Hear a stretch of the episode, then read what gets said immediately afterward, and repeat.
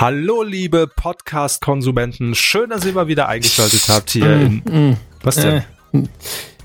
Was? Die Formulierung war jetzt nicht so, das war jetzt nicht... Wir hatten das doch abgesprochen, also dass wir das jetzt ab sofort anders... Moment, ich gucke in unserem internen Framing-Papier nach. Willkommen in unserem gemeinsamen freien Podcast. Ja, der gemeinsam freie Podcast oder Podcast-Gesellschaft des Podcast-Verbundes, in dem wir uns hier befinden.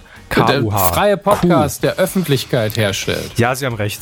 Das Wort Konsument ist auch einfach Schwachsinn. Das ist zu schwer. Ne? Das ist so negativ. Ja, irgendwie sowas wie so ein Flatrate-Angebot, wo man alles rausballert, kostenlos und umsonst. Das ist nicht unser Anliegen, was wir hier mit unserem Podcast haben. Sie haben völlig recht. Naja. Und, das ist unser gemeinsames Medienkapital hier. Das absolut, ja. Wir sind ja auch nicht profitwirtschaftlich, ne? Und keine Heuschrecken, die wir hier abbilden wollen. Von daher ist das schon alles gut. Ich habe gerade nochmal nachgeguckt, das Manual ist auch weggeschlossen, da kommt niemand mehr ran, auch netzpolitik.org nicht, und dementsprechend müssen wir uns keine Gedanken machen, Hammes. Wir formulieren das jetzt alles positiv und beeinflussen die Leute mit Worten, ja, denn die haben Kraft, die strahlen aus. Das machen wir in Folge 318 und dann legen wir direkt los. Ne? Wollen wir das einfach, ja, ich denke...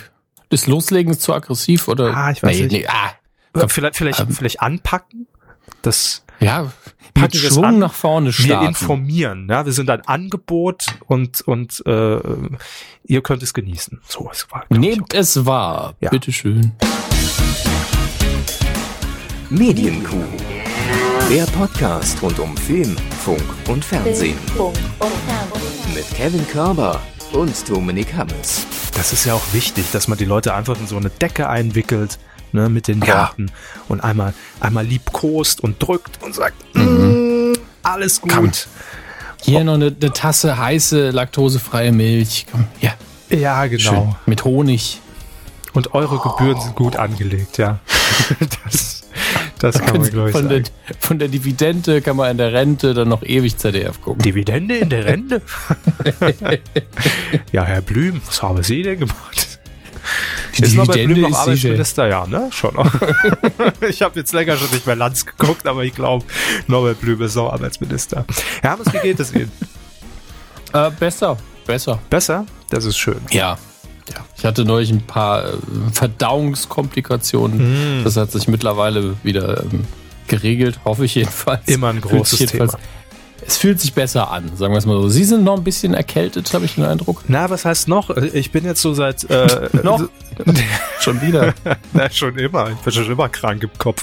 Nein, ich habe jetzt vor 2 Tagen mal wieder Halsschmerzen, die mich plagen. Und bei mir ist ja schon wieder, wir haben heute den 21. Februar 2019, Tag der Aufzeichnung. Bei mir ist schon wieder die große Frage, das große Quiz, das ich mir jeden Morgen stelle, erkältet oder Allergie? Das kann beides sein, deshalb klinge ich etwas nasal. Macht euch keine Sorgen, ihr müsst noch keine Rettungsmaßnahmen einleiten. Ich gebe Bescheid, wenn es schlimmer wird. Aber die Pollen jucken schon wieder, die fliegen schon wieder in die Nase. Deshalb könnte es auch das sein. Aber die Halsschmerzen werden besser. Ich habe eben so einen 5-Liter-Pack Vanilleeis von Edeka gut und günstig gelöffelt, in der Hoffnung, dass es besser wird. Und dann einfach den Hals schon aus noch damit einschmieren, ist gut für den Tag. Na klar, noch ein bisschen Schokosauce oben drauf. Sprühsahne in die Ohren. Ach Gott. Könnte ein T-Shirt werden, wenn wir einen Merch-Shop hätten. Ne? Moment mal, was haben wir jetzt? Popcorn im Haar, Cola im Schritt, Sprühsahne in den Ohren. Das wird langsam sehr unübersichtlich. Und unappetitlich. Egal. Habt ihr noch was, liebe Hörer? Höre ich da was? Nee, nichts passiert bei euch. Gut, dann können wir loslegen. Folge 318. Das ist interaktiv. Ne? Da fragt man auch mal die Bedürfnisse der Hörer ab. Aber wenn alles gut läuft bei euch, ist doch schön. Folge 318 der Medienkuh. Bitte. Fernsehen. Wir widmen uns einer privatrechtlichen Fernsehsender. Oh Gott. Nicht, dass wir hier noch in die Fredouille kommen. Vox. Vox hat sich mal wieder Sendezeit bei uns eingekauft und wollte, dass wir neue Formate vorstellen. Machen wir doch gern. Nein, keine Produktplatzierung, kein Geld fließt hier. Schön wär's.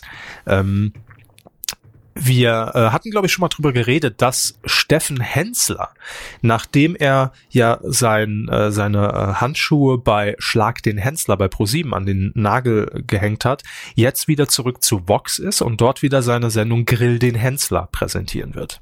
Das war bekannt, ne? Hatten wir, glaube ich, schon mal drüber geredet. Ja. Aber es gibt um Grill den Henssler jede Menge neue Achtung, Zutaten, verstehen Sie, was diese Show angeht, denn es bleibt eigentlich nichts beim Alten außer Kalli. Das ist der Slogan. Alles alt außer Kalli. Alles neu außer Kalli, so rum. Denn Rainer Calmund wird weiterhin in der Jury bleiben, um die Dinge, die ihm dann vorgesetzt werden, also Steffen Henssler tritt ja gegen einen Promi-Koch dann an, zu verkosten und zu bewerten. Und Rainer Calmund ist ja schon seit Geburt dieser Sendung mit dabei, als es noch die Kocharena war. Und wie hieß es dann? Dann war es Grill den Henssler und dann Grill den Profi und jetzt wieder Grill den Henssler und ach, was weiß ich denn. So, aber wer wird denn neben Rainer Calmund sitzen? Das ist die große Frage. Wen würden Sie da jetzt sehen, Herr Hammes? Es sind zwei Namen, die hier im Raum stehen. Ich sag mal so, Mann, Frau.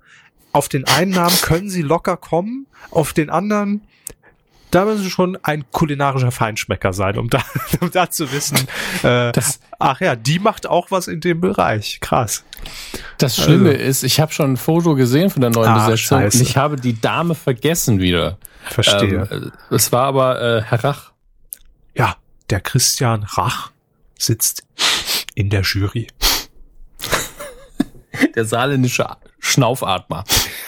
Das ist ganz wichtig. Ich glaube wirklich, der sollte eigentlich zum Dialekt gehören. Ich glaube tatsächlich, dass das bei uns sehr oft vorkommt. Das war so. Ja.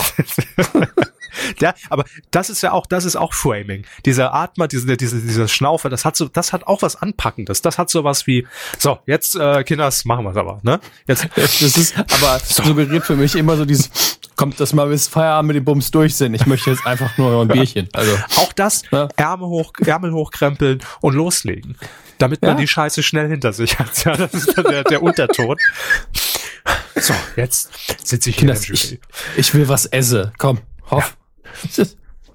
Naja, ich bin gespannt, wie Christian Rach als Juror funktioniert. In der Rolle hat man ihn jetzt ja noch nicht so gesehen. Aber gut, wie gesagt, Christian Rach, Rainer Calmund und die Frau ist Mirja Boes. Stimmt, aber die hat man doch länger nicht mehr...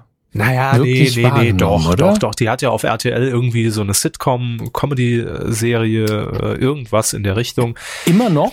Ja, immer noch.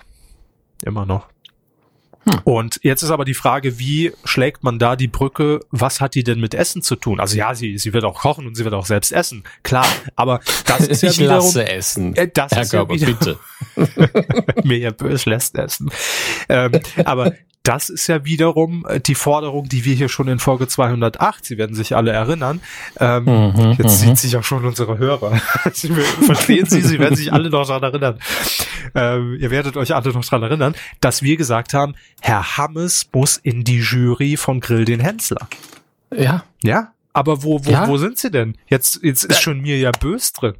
Man hätte doch, das wäre doch die Dreier Saarländer-Tangente. Rach, Hammes, Calmund. Calmund wohnt jetzt ja auch im Saarland schon seit ein paar Jahren. Das wäre doch wunderbar.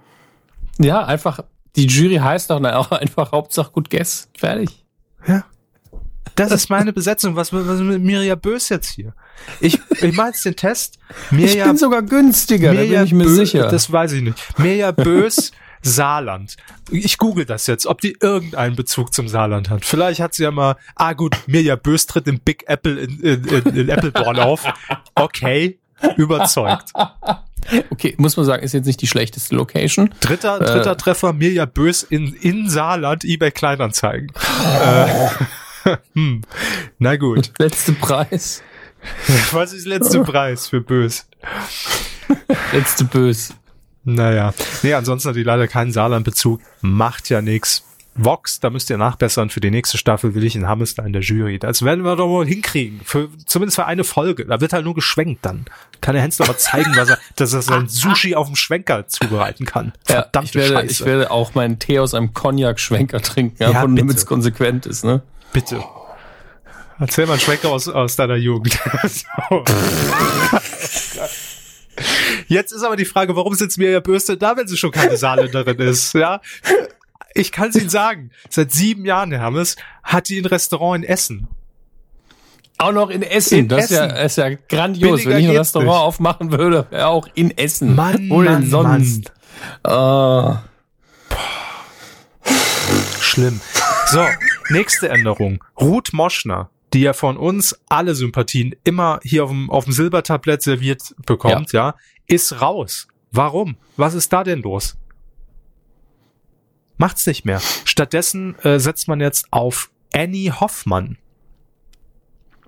Annie Hoffmann, ja, danke, hat bei Vox schon die Sendung Knife Fight Club präsentiert und bei TNT Comedy, Sie erinnern sich, Ponyhof, die Comedy-Show mit Janine Michaelsen. Also ich erinnere mich nicht. Aber das hat ja auch keiner gesehen, weil das niemand empfängt. Aber der Name ist mir schon bekannt und man hat sie auch schon mal hier und da immer mal gesehen. Als Reporterin, glaube ich, auch mal irgendwo. Ich weiß es nicht mehr genau. Aber auch nichts gegen sie, aber Ruth Moschner, das hat doch immer gut funktioniert, auch zwischen ihr und Henssler. Verstehe ich alles nicht. Warum muss man denn alles? Ne? Na gut. Ist Annie Hoffmann Saarländerin? Annie Hoffmann Saarland... Gleicher Test. Wikipedia, es fehlt Saarland in der Suche. Das ist scheiße. Die war nicht mal im Big Apple. Da ist leider gar keine Saarland-Kompetenz. Schade. Gut, also ich sehe jetzt schon, ein paar Quartettkarten sind einfach notwendig für so Jurymitglieder. Und eine Kategorie ist dann natürlich Saarland-Connection. Ja. Die ist wichtig für jeden Medienschaffenden. Mhm. Das wissen wir doch. Nun gut. Übrigens, kleiner Saarland-Tipp, am Montag mal wieder was mit Saufen bei Late Night Berlin. Herr Schmidt war unterwegs mit Herrn Häufer-Umlauf und Herrn Jakob Lund auf der Weinmesse. Und ich sag mal, da wurde... Es sollte ein Beitrag für ProSieben Kultur werden, um da mal ein bisschen eine andere Färbung reinzubringen. Oh, da bewerbe ich mich direkt. Ja. ProSieben Kultur. Aber das ist dann schon im Bus auf der Hinfahrt ein bisschen eskaliert. Aber mach doch mal wieder was mit Saufen. Ja. Na, es ist Wein, das ist kein Alkohol, das ist Kultur. Schmitty säuft an der Mosel. Ja, so. Vor allen Dingen, da merkt man auch den Unterschied. Manuel Andrack fährt auf einem trägen Schiff die Mosel runter. Ja. Thomas Schmidt nimmt einfach den Bus. Natürlich.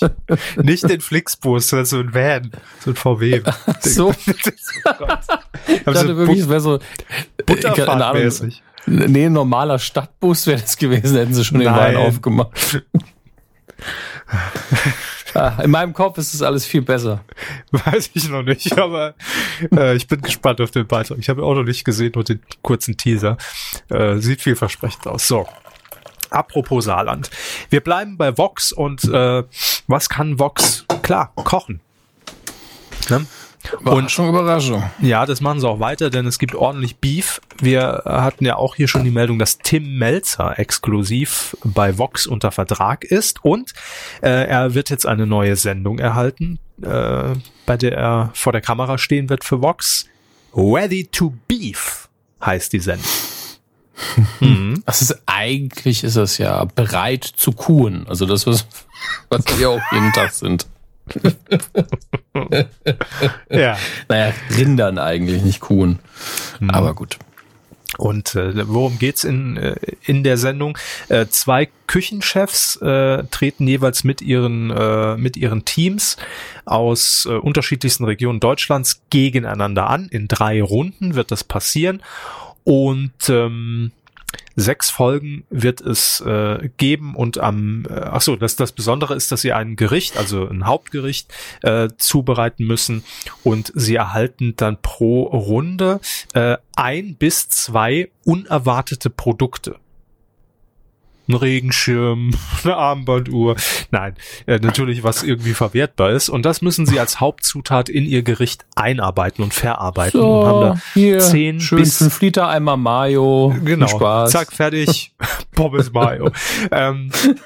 Oder 10 bis 20 Minuten haben sie pro Runde dann Zeit. Und wer das bessere Gericht gekocht hat, das entscheidet dann der Ringrichter. Und der wird in diesem Fall sein Tim Raue. Das ist, glaube ich, auch so ein TV- Sternekoch, Tim Raue. Und Tim Mälzer wird das Format dann moderieren, ja.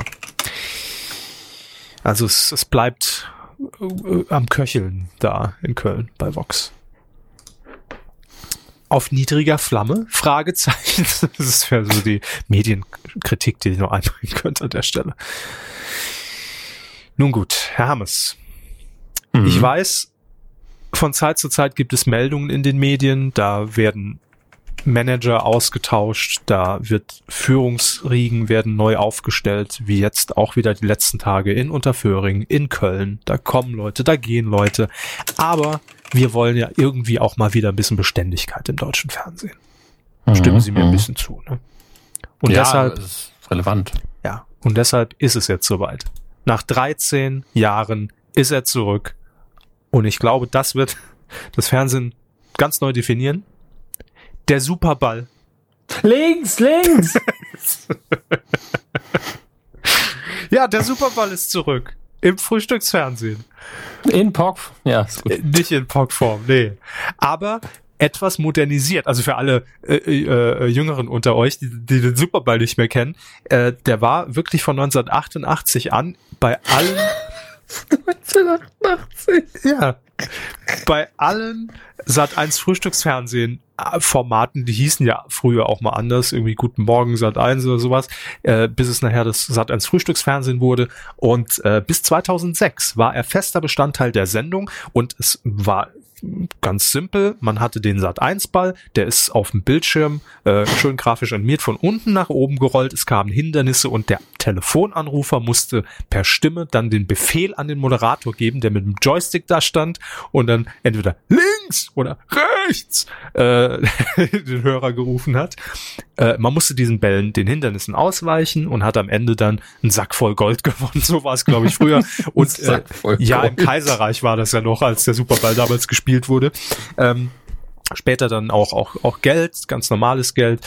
Und ja. Was denn sonst für Geld? Gold.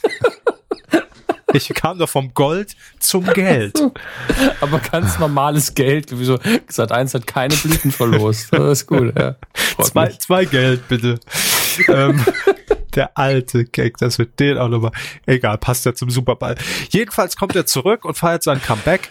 Man kann sich per Telefon und SMS registrieren, wird dann per Zufall ausgewählt und kann dann spielen. Jetzt fragt man sich aber, Moment, warum ist denn damals der Superball überhaupt verschwunden? Warum hat man das denn nicht viel früher gemacht?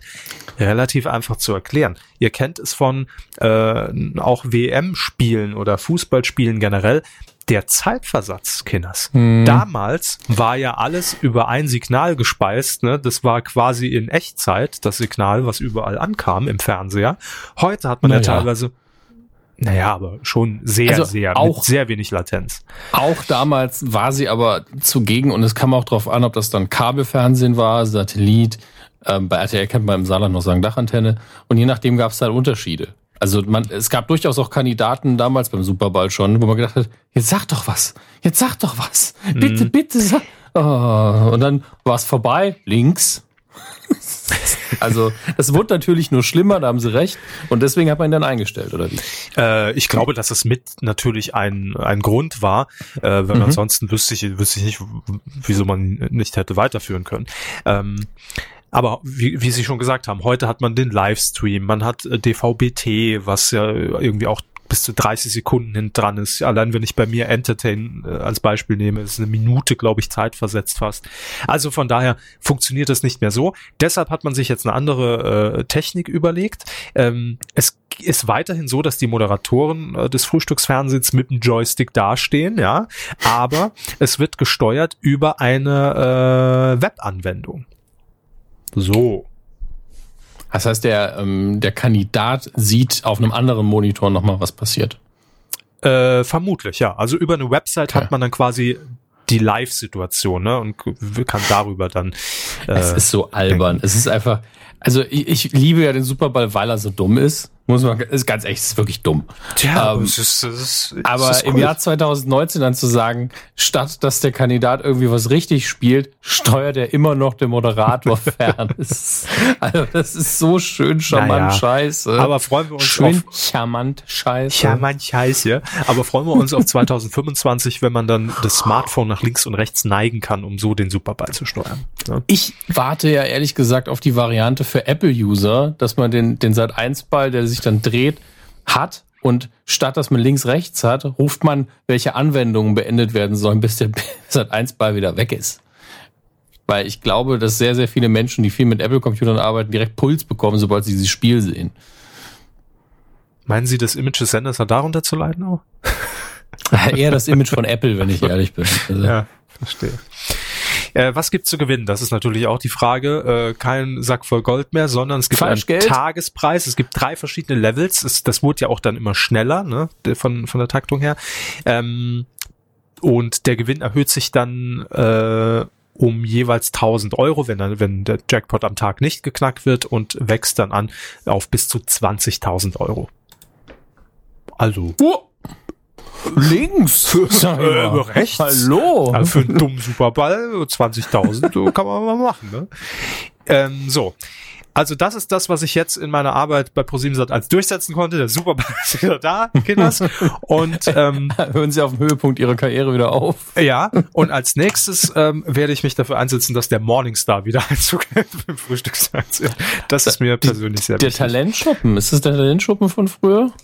Naja, es war ja diese Abstimmung mit Hop darf oder Top. Darf weiterspielen, singen, genau, oder sonst was. Oder muss gehen. Ja, wo auch die Damen herkamen, die damals über AIDS gesungen haben. Was stimmt. Stefan Raab ja damals gesagt hat. Die tödliche Krankheit, AIDS. Keine Krankheit ist schlimmer. Na. Ja, es war schon sehr, sehr gut. Das stimmt. Die waren auch damals bei Morningstar. Ja. Da bin ich sowieso für. Also das sollte man einfach regulär immer haben. So ein Sendefenster. Mhm.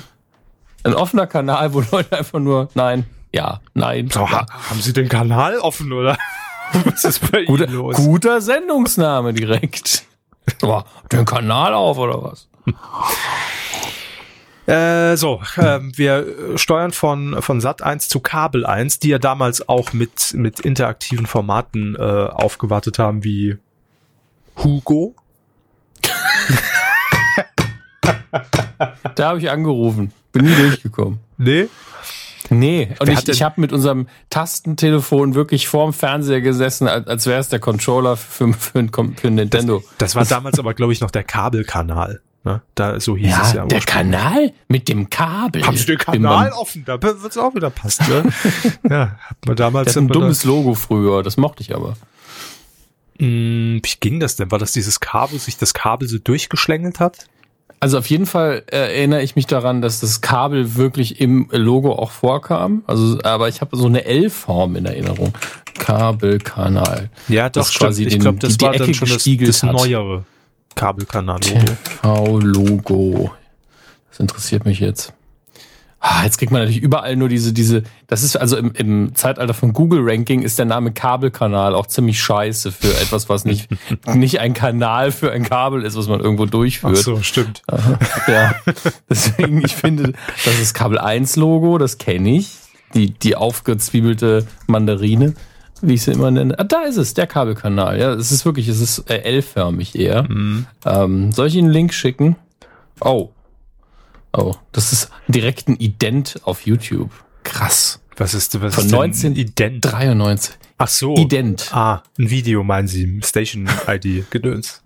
Genau, ich schicke es Ihnen mal bei Facebook, ob jetzt oder später, ist egal, aber dann haben Sie es. Ja, ich guck's mir nostalgiemäßig nachher nochmal an. Ja. Wenn ich vor meinem Kamin sitze, die Füße wieder hochlege aufs Bärenfell und mir einen weichen Chantré eingieße, dann gucke ich mir nochmal das Video von Karl an. Und ein Glas Chantré. Ja. Und dazu gönne ich mir immer so ein richtig schön teures Praliné. Und dann eine Zigarre zum Runterkommen. Eine Zigarre zum Runterkommen, ja. Edle Tropfen gönne ich mir immer. Genuss in Nuss. Geistreicher Genuss in Nuss. Geistreicher Genuss so viel in Zeit Nuss. Sie wissen doch, Framing. Ja, ja. Framing. Im ledernen Ohrensessel. Das waren die 80er, wo man noch gedacht hat, das wird die Rente irgendwann. Man wird zwar alt, aber man kann die ganze Zeit Zigarre rauchen, Pralinen fressen und Chantré saufen, weil es gibt keine Rente mehr. Tschüss. Aber Chantré wird auch mal billiger.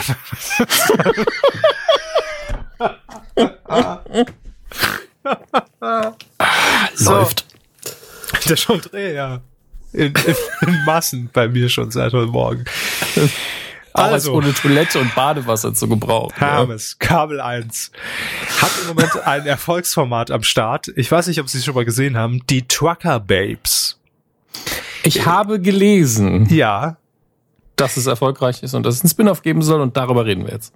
Wir reden schon wieder über Spin-off des Spin-offs, denn wie das so ist im Fernsehen, es funktioniert irgendwas, die Trucker Babes fahren mit ihren LKWs, mit ihren, wie viel Tonner sind das dann, durch die Republik und es ist eine Doku-Soap, ist wirklich teilweise, ich hab's mir auch schon ein paar Mal angeguckt und bin beim Slap immer hängen geblieben, es ist wirklich amüsant, kann man nicht von der Hand weisen, So, und da sagt man natürlich, wir brauchen einen Nachfolger. Der Nachfolger, der ist jetzt schon offiziell bestätigt, die Trucker Babes. Okay. Traktoren ist das große Thema. Ja. Okay. Na dann. Und jetzt hat DWDL herausgefunden, wir hätten es auch rausgefunden heute, denn sie haben einfach in den Titelschutzanzeiger geguckt, dass da offensichtlich schon Planungen laufen für ein weiteres Spin-off. Offiziell ist es noch nicht bestätigt. Man sagt, wir haben noch ein paar Programmideen rund um taffe Frauen und dementsprechend könnte es bald heißen, Achtung, liebe Fans, die Bus-Babes. Busfahrerin. Wow. Mhm. Ich glaube, das ist aber schon sehr Special Interest, ne? Busbabes, also da vereint man ja natürlich auch die Bus-Community, die es ja gibt, wie ich auch bei Lenzen Live schon gelernt habe, die gibt es. Buswatcher und dann noch die Busbabes. Ich glaube, das funktioniert. Es ist möglich. Wird klappen. Was könnten noch so ein Spin-off sein? Wir können, nehme ich auch mit. Mit dem Vorschlag gehe ich nächste Woche, wenn ich wieder da bin, ins Meeting. Morningstar wieder zurück. Und was braucht Kabel 1 noch? Was braucht Kabel 1 noch? Die hatten Bimbambino geerbt damals. Ach so, sie wollen neue Babes haben. Ja, natürlich. Es geht mir nur um Babes. Bäckerei-Babes. Bäckereifachverkäuferin. Einfach mal weg von der Mobilität. Aber es geht, aber wir sind ja hier schon in dem Genre, es geht ja um typisch männliche Berufe, die dann von Frauen besetzt werden. Das ist Metzger-Babes. Ja die Metzger-Babes. Ja, aber ein bisschen Blut fließen lassen. Ja. Das ist noch ein traditioneller Männerberuf. Idiot, ja. Ja. Genau, die Idioten-Babes. Genau, so wird's bestimmt kommen. Was haben wir denn da noch? Die Kamin-Babes. Kann ich mir auch noch vorstellen. Taxi-Babes. Piloten-Babes, so für die High-Class-Klientel. Oh, wir haben die größte Community, wir waren bei Buswatchern, haben wir völlig ausgeschlossen. Die Bahn-Babes. Die Bahnbabes. Natürlich, ja. Die Bahnbabes. Mann. Bahnbabes. Ja, also ich glaube, da ist noch genügend Material da. Ich werde das sofort vorschlagen übernächste Woche. So. Wehe, ihr lasst es euch schon sichern, ne? Also, das ist hiermit schon erledigt. Ja. Ich habe das hier betitelt mit Cindy aus Marzahn macht sich ran an den Rasen. Also das Gartenbabe quasi. Aber Es ist nicht mehr Cindy aus Marzahn. Ich wollte es einfach, weil man kennt sie noch unter dem Namen. Sie tritt aber ja, sie hat ja ihren rosa Jogginganzug an den Nagel gehängt und tritt jetzt nur noch als Ilka Bessin auf und wird unter diesem Namen auch eine neue Sendung bei RTL moderieren am Sonntagnachmittag. Da versucht man ja noch so ein bisschen das Format zu finden, was auf diesen Slot passen könnte. Und ab dem 10. März gibt es eine neue Sendung. Herr Hammes, haben Sie einen grünen Daumen? Dann ist das jetzt was für Sie? Ach, geht so. Geht so? Hm? Geht so, ja. Dann gucken Sie doch mal rein. In Ran an den Garten. Das Gartenduell.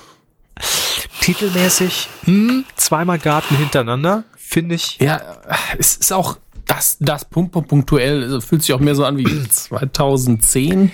Ja, und im Prinzip gibt es sowas Ähnliches ja auch schon bei Vox, glaube ich, oder? Das ist doch dieses, wie heißt es, Ab ins Beet. Da geht's doch auch drum, dass es so ein Wettkampf ist zwischen Nachbarn oder fremden Menschen, die nicht nebeneinander zwingend wohnen, aber wer gestaltet den schöneren Garten innerhalb von kürzester Zeit? Weil das lese ich jetzt auch aus diesem diesem Framing hier heraus für die Sendung. Es gibt zwei Kandidatenteams. Und die haben natürlich total hässliche Gärten. Boah, sind die hässlich. Da wollt ihr gar nicht drin sitzen. Es wird wieder schöner draußen. In die Gärten wollt ihr nicht gehen. Glaubt's mir, sagt RTL in der Pressemitteilung. Und daraus soll eine Wohlfühloase geschaffen werden. 72 Stunden hat man Zeit dafür und ein Budget von 4.000 Euro. Und am Ende wird dann 4.000 Euro? 4.000 Euro, ja. Da gibt es schön Schokoladenbrunnen noch raus in den Garten stellen. Einfach nur ein Schokoladenbrunnen. Zack, ganz fertig. Ehrlich, das wertet doch den Garten ungemein auf. Absolut, klar. Mein Garten. Und wer am Ende dann den schönsten Garten gebaut hat, ja, der hat gewonnen. Und jetzt kommt Ilka Bessin ins Spiel. Auch hier wieder, wie argumentiert RTL es in diesem Fall, dass Ilka Bessin in einer Jury für Gärten sitzt? Was könnte es sein, Herr Hammes? Ich gebe Ihnen einen Tipp, sie hat kein Restaurant in Essen. Aber nach eigenen Angaben. Und die Formulierung ist immer schon gefährlich, ja. Das heißt, nach eigenen Angaben hat sich schon mal einen Waldspaziergang gemacht. Ja, nach eigenen Angaben liebt sie Schrebergärten.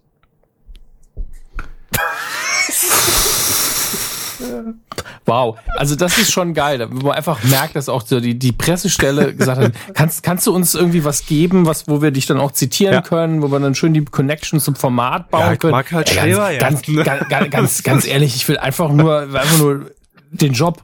Nee, also wir müssen das ja auch irgendwie verkaufen. Können wir das nicht irgendwie...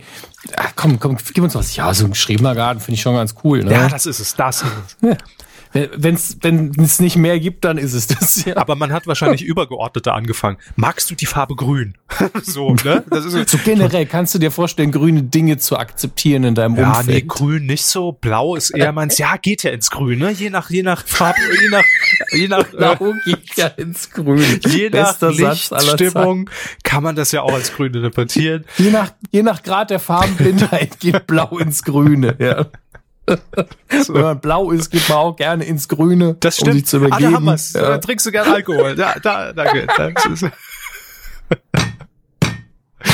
Gut. Oh, aber Leute, keine Sorge. Wir haben auch jemanden, der echt, also, naja, ich sag mal, er ist Vize-Weltmeister der Landschaftsgärtner, ja, nämlich Bernd Franzen.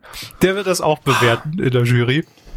Und der muss ja Ahnung haben. Der ist richtig blau. Also hat den grünen Daumen. Also Marc Schrebergärten. Ach, Leute. Und alle Pflanzen beim Vornamen. Primel. Selber. Danke. Also guckt's euch bitte an. Bitte, Leute. Am 10. März, Sonntag, 15.40 Uhr. Kann man doch mal das Gartenduell angucken. Macht das mal. 6 Folgen. Und kauft noch den Blumenstrauß von Capodimonte, bitte. Wenn ihr dabei halb so viel Spaß habt, wie wir gerade in den letzten 5 Minuten. Nicht, ich finde, wir haben das Format bestmöglich geframed an der Stelle. Das muss man sagen. Da kann uns niemand jetzt einen Strick draus drehen. Also eine Geranie. Oder wie sagt man in dem Fall? Ja, ich würde sagen, nächstes Thema. Ja. Jetzt werden wir mal journalistisch, Hermes.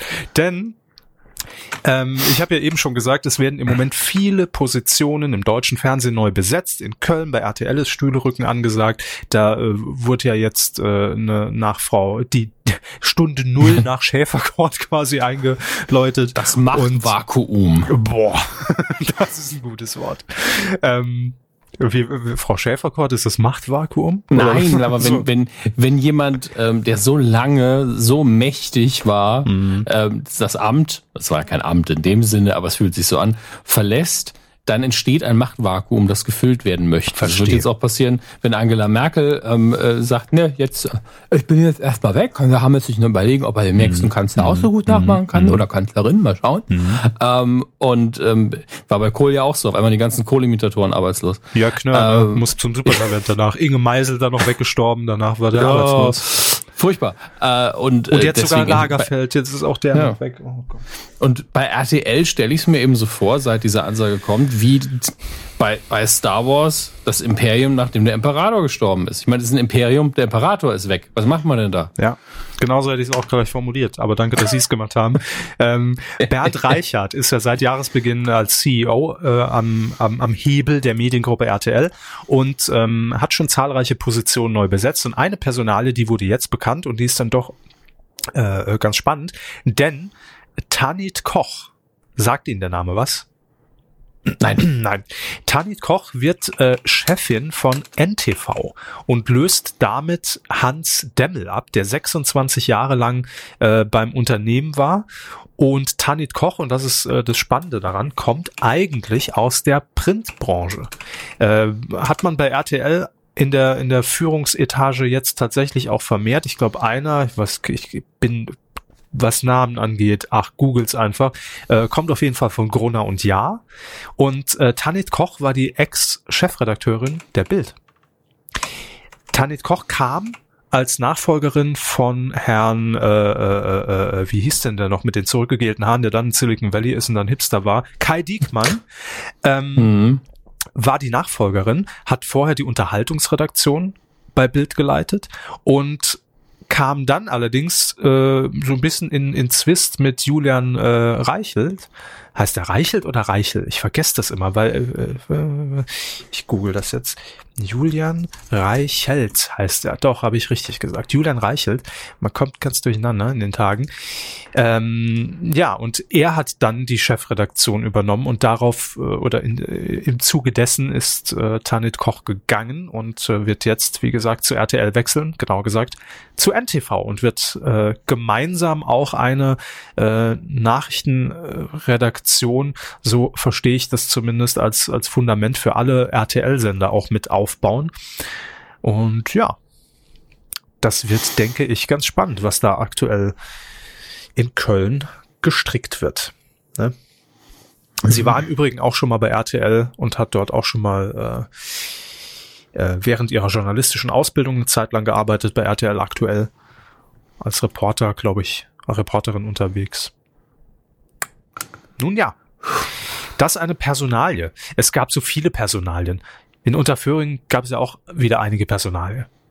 Das ist ja, im Moment ist echt wird überall Stühle gerückt. Auch hier kam heute rein, war für uns aber irgendwie zu wirtschaftlich. Herbert Kläuber verkauft die Tele München Gruppe, zu der ja auch RTL 2 und Tele 5 gehört, an den Finanzinvestor KKR. Und KKR hat 2006, glaube ich, auch damals unter anderem Pro7 Sat1 gehört. Na gut. Wie war das mit den... Moment. Ich gucke nochmal ins Framing mit diesen Heuschrecken. Wie war das noch? Na, egal. So. Schauen wir mal, was da auf uns dann zukommen wird. Verändert sich alles. Gerade alles im Umbruch, Hermes. 2019 ist das Jahr des Umbruchs. Fernsehen gibt's eh nicht mehr lange. Doch, aber anders. Man muss sich halt neu aufstellen, das merkt man jetzt. Dass gesagt wird, wir gehen logischerweise jetzt auf Plattformen, ne, und wir müssen den lokalen Content ausbauen und das ist ja auch alles richtig.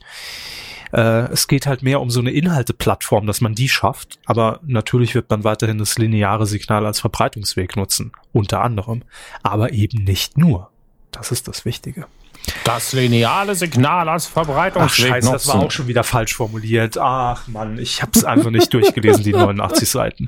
Kacke. Lineares Signal, das hört sich doch auch an wie DDR. Echt.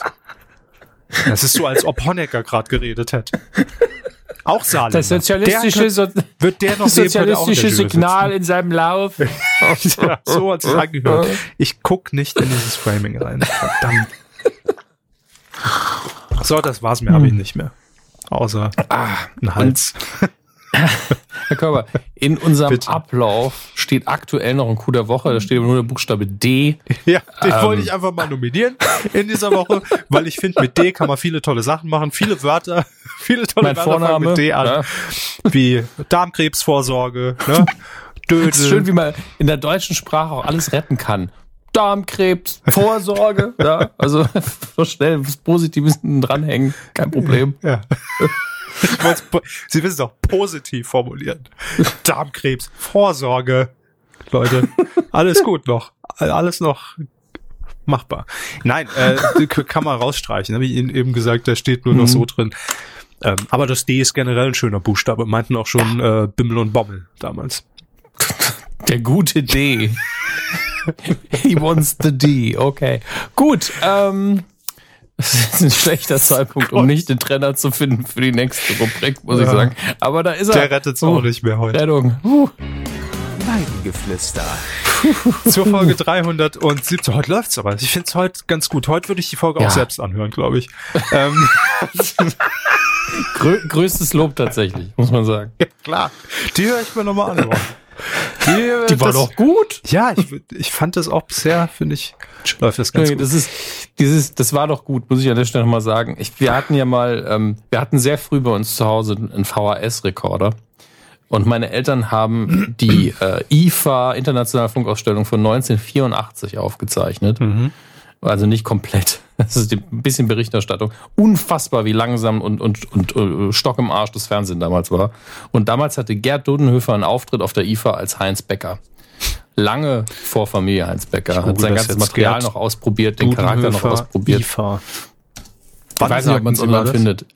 84 müsste es gewesen sein. Und ich habe diese Kassette irgendwann in den späten 90er Jahren entdeckt und geguckt. Mhm. Nee, und vor allen Dingen diesen Auftritt natürlich.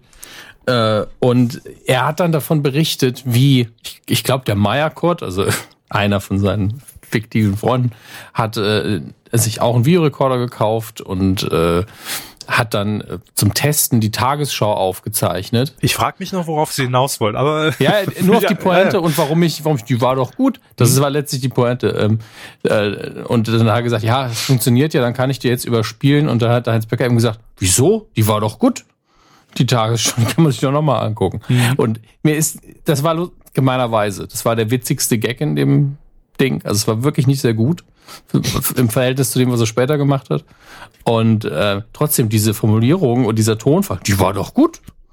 Ist erstens sehr saarländisch und zweitens sehr hängen geblieben bei mir. Wie man merkt, ich bin auch drauf hängen geblieben. Deswegen, wir kommen jetzt zu euren Kommentaren. Die sind alle hängen geblieben. Aber jeder, der einen Podcast macht, ist irgendwo hängen geblieben. Aber das ist ja auch, man kann es ja jetzt mal sagen, wir warten eigentlich nur darauf, bis wir die perfekte Folge abliefern können, dass wir auch nach der Folge sagen können, warum noch eine neue produzieren? Die war doch gut. Die war doch gut? Ja, das ist die Referenzfolge ab jetzt für alles. Hört sie einfach. Besser wird's nicht mehr. Warum will man immer höher, schneller, weiter, besser? Wenn sie gut war, dann hat man doch sein Ergebnis. Das Tolle ist, wir leben jetzt im Zeitalter, wo wir in der frühen Phase des Machine Learning sind, wo künstliche Intelligenzen lernen, Dinge zu generieren. Für ein paar Wochen zum ersten Mal in Schlagzeilen, dass verschiedene Algorithmen es geschafft haben, sehr realistisch wirkende Porträtfotos zu erstellen von Personen, die gar nicht existieren. Ich weiß nicht, ob Sie das mitbekommen haben. Algorithm of the Night. Bitte? Algorithm ist schönes Wortspiel. Computeralgorithmen, die einfach aus einem riesigen Datenwust erstmal gelernt haben, wie so ein menschliches Gesicht zusammengebaut ist. Und die haben dann einfach neue Porträtfotos ausgeworfen von Menschen, die es nicht gibt. Aber die wirklich komplett echt aussehen. Mhm. Die werden natürlich immer nur besser, die lernen ja immer mehr. Und irgendwann, wir haben jetzt 317 Folgen, 318 Folgen, wenn ihr diese hier gehört habt. Und wenn man das irgendwann in der Zukunft, wenn wir mal fertig oder wenn wir irgendwann das Zeitliche segnen, ja, so im Jahr 2500, dann hoffentlich nicht so spät. Dann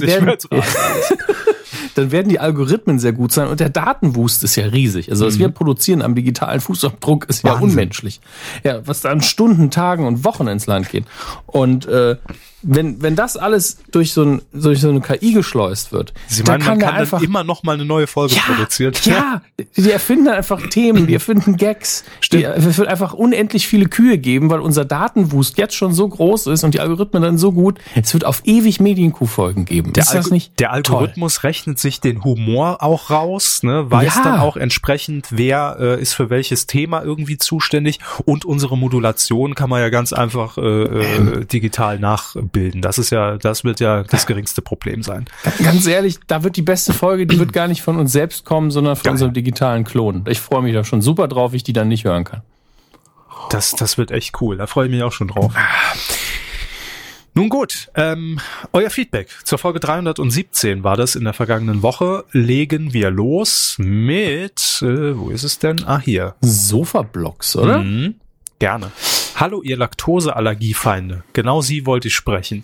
Schön, dass an den guten alten Hans Klarin gedacht wurde. Stichwort Pumuckl bei Amazon. Und Nachtrag, auch der Bayerische Rundfunk ist aufgewacht und hat gesagt, ja, wir zeigen dann die HD-Version, die überarbeitete Version auch nochmal im Fernsehen. Er schreibt weiter, der Mann hat meine Kindheit begleitet. Stalker oder was? Ach nee, er schreibt weiter. Er kam auch gut rüber in den Interviews und Auftritten in Shows. Immer ein sehr, sehr sympathischer Mensch. Zu hören war er unter anderem auch in Asterix, einer Folge der 3 Fragezeichen, die Mumins etc. pp. Im indischen Tuch und noch einem Wallace war er auch dabei. Super Typ. Hab damals auch ein wenig getrauert bei seinem Tod. Dann schreibt er, wir haben ja jetzt die Stimmen der 80er und 90er und den Besten von heute hier irgendwie mit drin. Kurz noch zu Tommy Pieper, weil er erwähnt wurde. Dank dem Kerl und seinem Dschungelauftritt bin ich nun wieder am Sammeln. Und zwar Musikkassetten, Hörspielkassetten von Alf, Benjamin Blümchen und so weiter. Und da meine Tochter 2 Jahre alt ist, kann ich sagen, es ist für sie und keiner schaut mich schief an. Das ist toll. Ich finde das auch irgendwie wichtig, dass man auch diese alte Technologie bei den Kindern noch ins Kinderzimmer reinbringt. Warum nicht? Ich finde es auch sehr gut, wenn Kinder noch einen Kassettenrekorder haben. Ja. Nicht, weil, um sie fernzuhalten von den digitalen Sachen. Die kriegen ja auch ganz früh irgendwie ein Tablet oder so. Das ist auch völlig cool.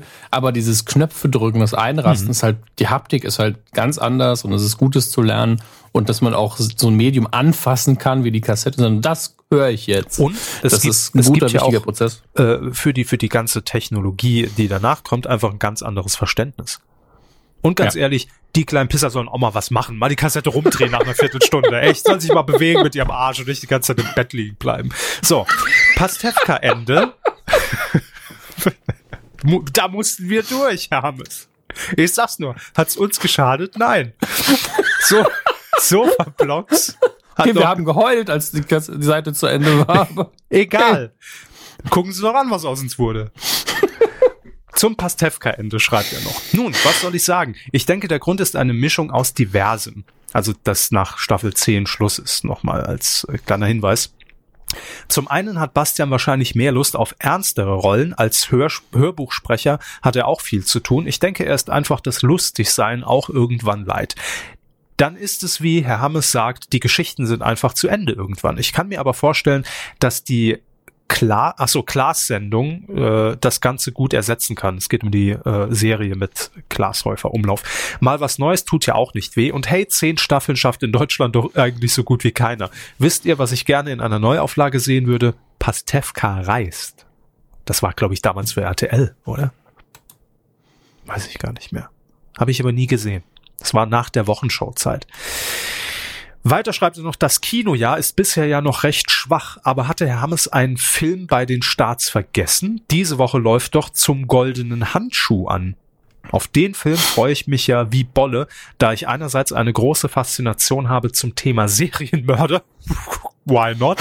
Und andererseits, apropos Hans Klarin, ne? Und andererseits, weil ich eben gesagt habe, war das ein Stalker und jetzt Serienmörder, ach egal, meine Gedanken überholen mich manchmal links und rechts. Und andererseits die Hamburger Kiez-Szene ganz gut kenne. Aha. Die Meinung zu dem Film würde mich dann doch sehr interessieren. Zum Goldenen Handschuh, Herr Hammes, das ist doch das Buch von Herrn, wie heißt er denn? Ach, ich komme nicht drauf. Der Autor hier. Ja, das ist gerade auch mein Problem. Buddy von Olli Schulz und Böhmi war auch im Podcast schon ein Gast. Das ist ja wirklich das Allerschlimmste, dass ich auch mit Google nicht direkt, weil es gibt die Kneipe wohl tatsächlich und es gibt jetzt den Film, deswegen beherrschen wir natürlich das Google-Ranking. Gibt's wirklich. Ach, Gott, Heinz Strunk. Oh, verdammte Kacke. Echt. Dödel.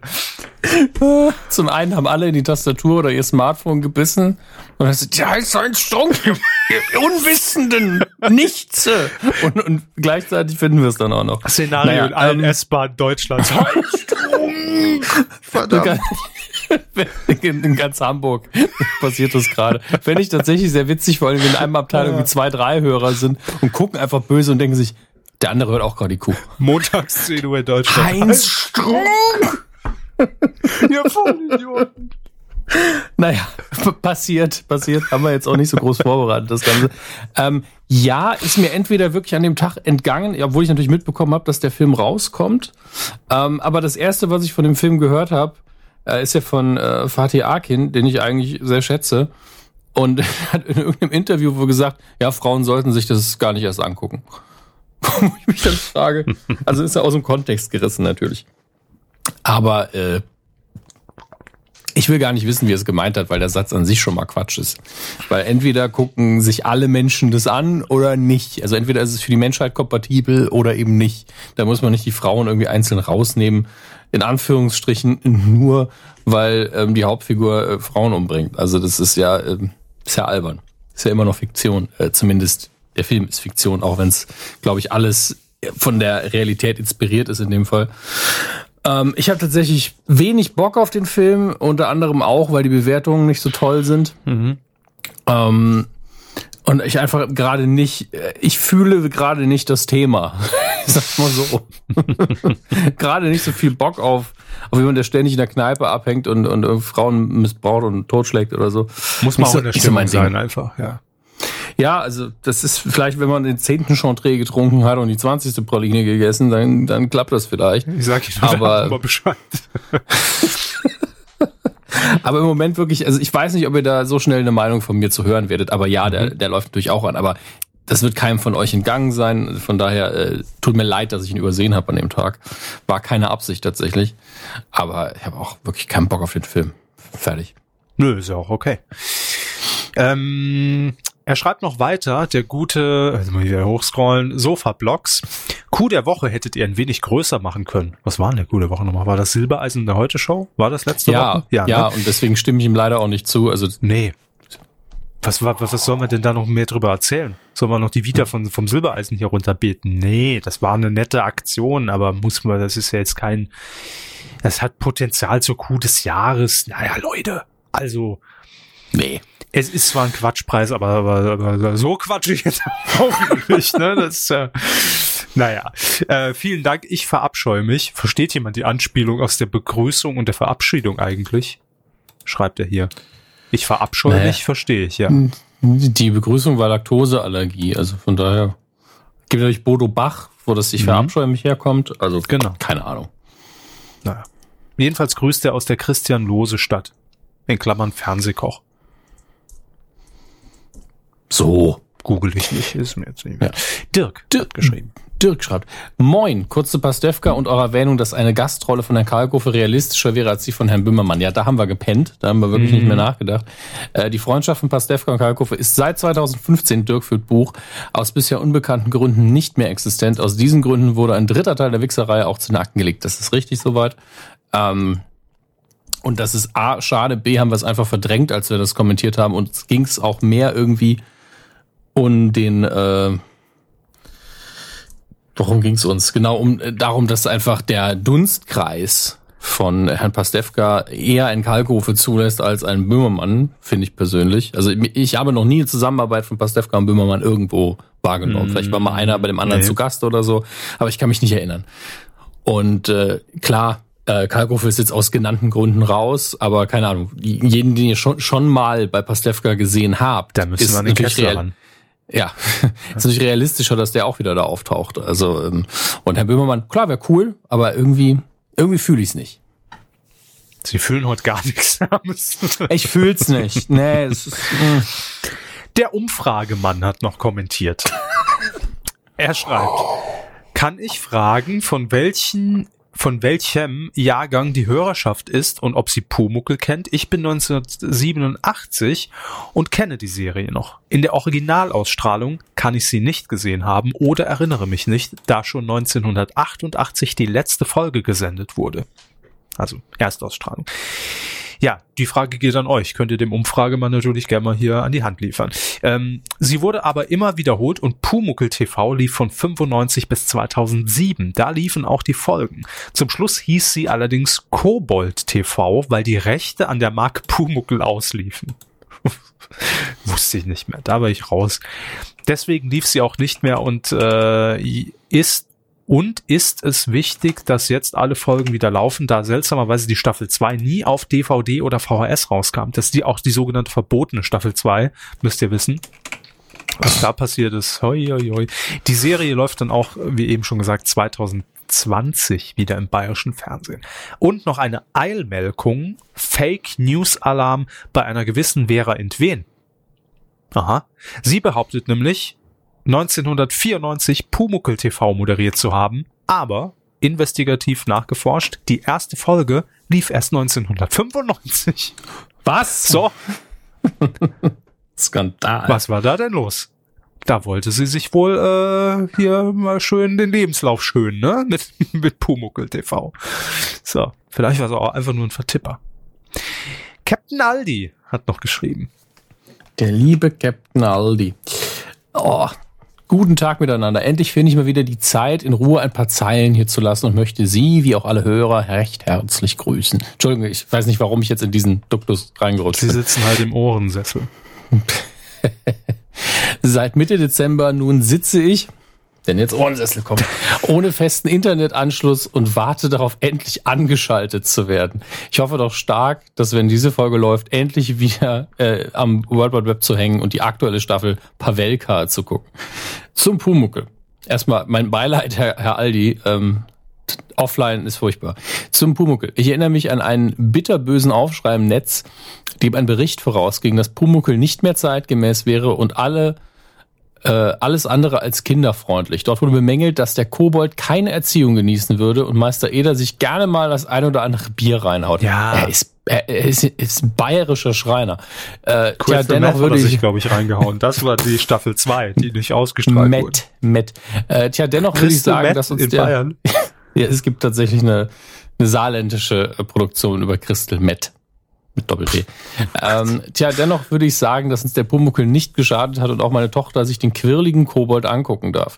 Zum Abschluss möchte ich noch meine persönliche Kuh der Woche nominieren. Okay, ich wusste nicht, haben wir das? Ist abgesprochen. Okay, machen wir das. Gut. Zum Abschluss möchte ich noch meine persönliche Kuh der Woche nominieren. Meine Kuh der Woche geht an Herrn Körber, dessen Tweet zum Dschungelcamp im Nachspiel auf RTL einem Bewohner vorgelesen wurde. Leider ist mir entfallen, welcher der in Anführungsstrichen Promis das war, aber der Körber hatte recht mit der Aussage und der in Anführungsstrichen Star war not amused. Ich verabschiede mich und hoffe, dass einer der Hörer sachdienliche Hinweise zum Verbleib von Pucki hat, denn Pucki ist weg. Hochachtungsvoll, Ihr Captain. Herr Körber, möchten Sie vielleicht Ihren Tweet hier nochmal vortragen, weil ich habe ihn auch nicht mehr in Erinnerung. Ja, gerne. Ich sag's aber gleich, nehme diesen Preis nicht an. Nein, der Tweet richtete sich an Domenico De Chico, hieß er so? Ich weiß es nicht. Jedenfalls hat er ja für Gesprächsstoff gesorgt, was seinen Haaransatz anging. Man sprach von einem sogenannten Toupet, möglicherweise. Ja. Toupet, aha. Und mein Tweet, wie ging der denn? Ich weiß es schon gar nicht mehr. Ach so, das war jedenfalls der erste, der aus dem Dschungelcamp rauslog, und ich habe nur irgendwie sowas getwittert. Eigentlich so ein Klassiker, den man für jedes Format immer anwenden kann, nur mit dem Namen ausgetauscht. Erinnert ihr euch noch 2019, als der Typ mit den Haaren da aus dem Dschungelcamp flog, der Dings, wie hieß er noch gleich? Habe ich halt direkt getwittert, nachdem er halt eine Minute aus dem Camp war. Der wurde ihm vorgelesen, da hatte ich bessere. Bin ein bisschen enttäuscht. Ja, da hätte man auch noch, ich hätte noch eins höher gestapelt und geschrieben so, nee, ich auch nicht. Ja. So, ne? Aber ist klar, ist ein Standard-Tweet, aber tatsächlich ist ja ganz oft der erfolgreichste Tweet immer so, wo man denkt, ja, komm, mal. Gott, also zumindest in dem Screenshot bei RTL hat er, glaube ich, 7 Faves oder so. Also wirklich ein Low-Performer. Ne? Low-Performer, aber bei RTL direkt mal in die Primetime geschleift. Ja, also, so geht's oft. Fube 0815 hat auch noch geschrieben. Ah, schön, dass Sie die Vorlage genommen haben. Ja, Sie lesen. Guten Tag. Ich finde, das ist ja für eine Stimme. Ich finde es schön, soll das wohl heißen, dass der originale Pumuckl wieder zu sehen ist. Das ist einer der Klassiker, den eigentlich jedes Kind gesehen haben sollte. Es gab da doch diese magersüchtige Version, die im Zuge dieses schrecklichen Verdreidehung der alten Klassiker entworfen wurde. Was wurde eigentlich daraus? Stimmt, es gab mal so einen 3D-Pumuckl. Ich google das mal. Genau wie die 3D-Heidi und die Biene Maya. Ja, also Biene Maya erinnere ich mich auch noch dran. Pumuckl, Schlankheitskur im Kinderfernsehen. Ach, das ist ein Artikel für der Bild, ne? Da klinge ich gar nicht erst drauf. Okay. Gib Pumuckl sein Bäuchlein zurück, fordert die Süddeutsche.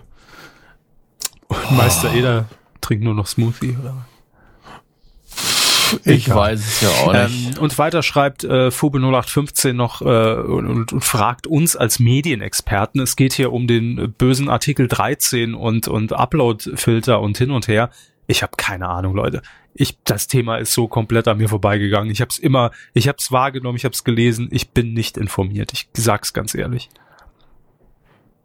Ich weiß, was es ist, aber ich kenne den aktuellen Stand nicht, kann ich gar nichts zu sagen, um ehrlich zu sein. Moment, ich muss gerade mal gucken, um welche Frage es ging. Ach so. Ja, also da kann ich erstmal allgemein antworten. Wie kann es sein, dass sie darüber abstimmen, ohne dass der genaue Wortlaut überhaupt bekannt ist? Das passiert häufiger, als man denkt. Es müssen ganz oft über Gesetze abgestimmt werden, die nicht 10 Seiten lang sind, nicht 100 Seiten, sondern 300 Seiten.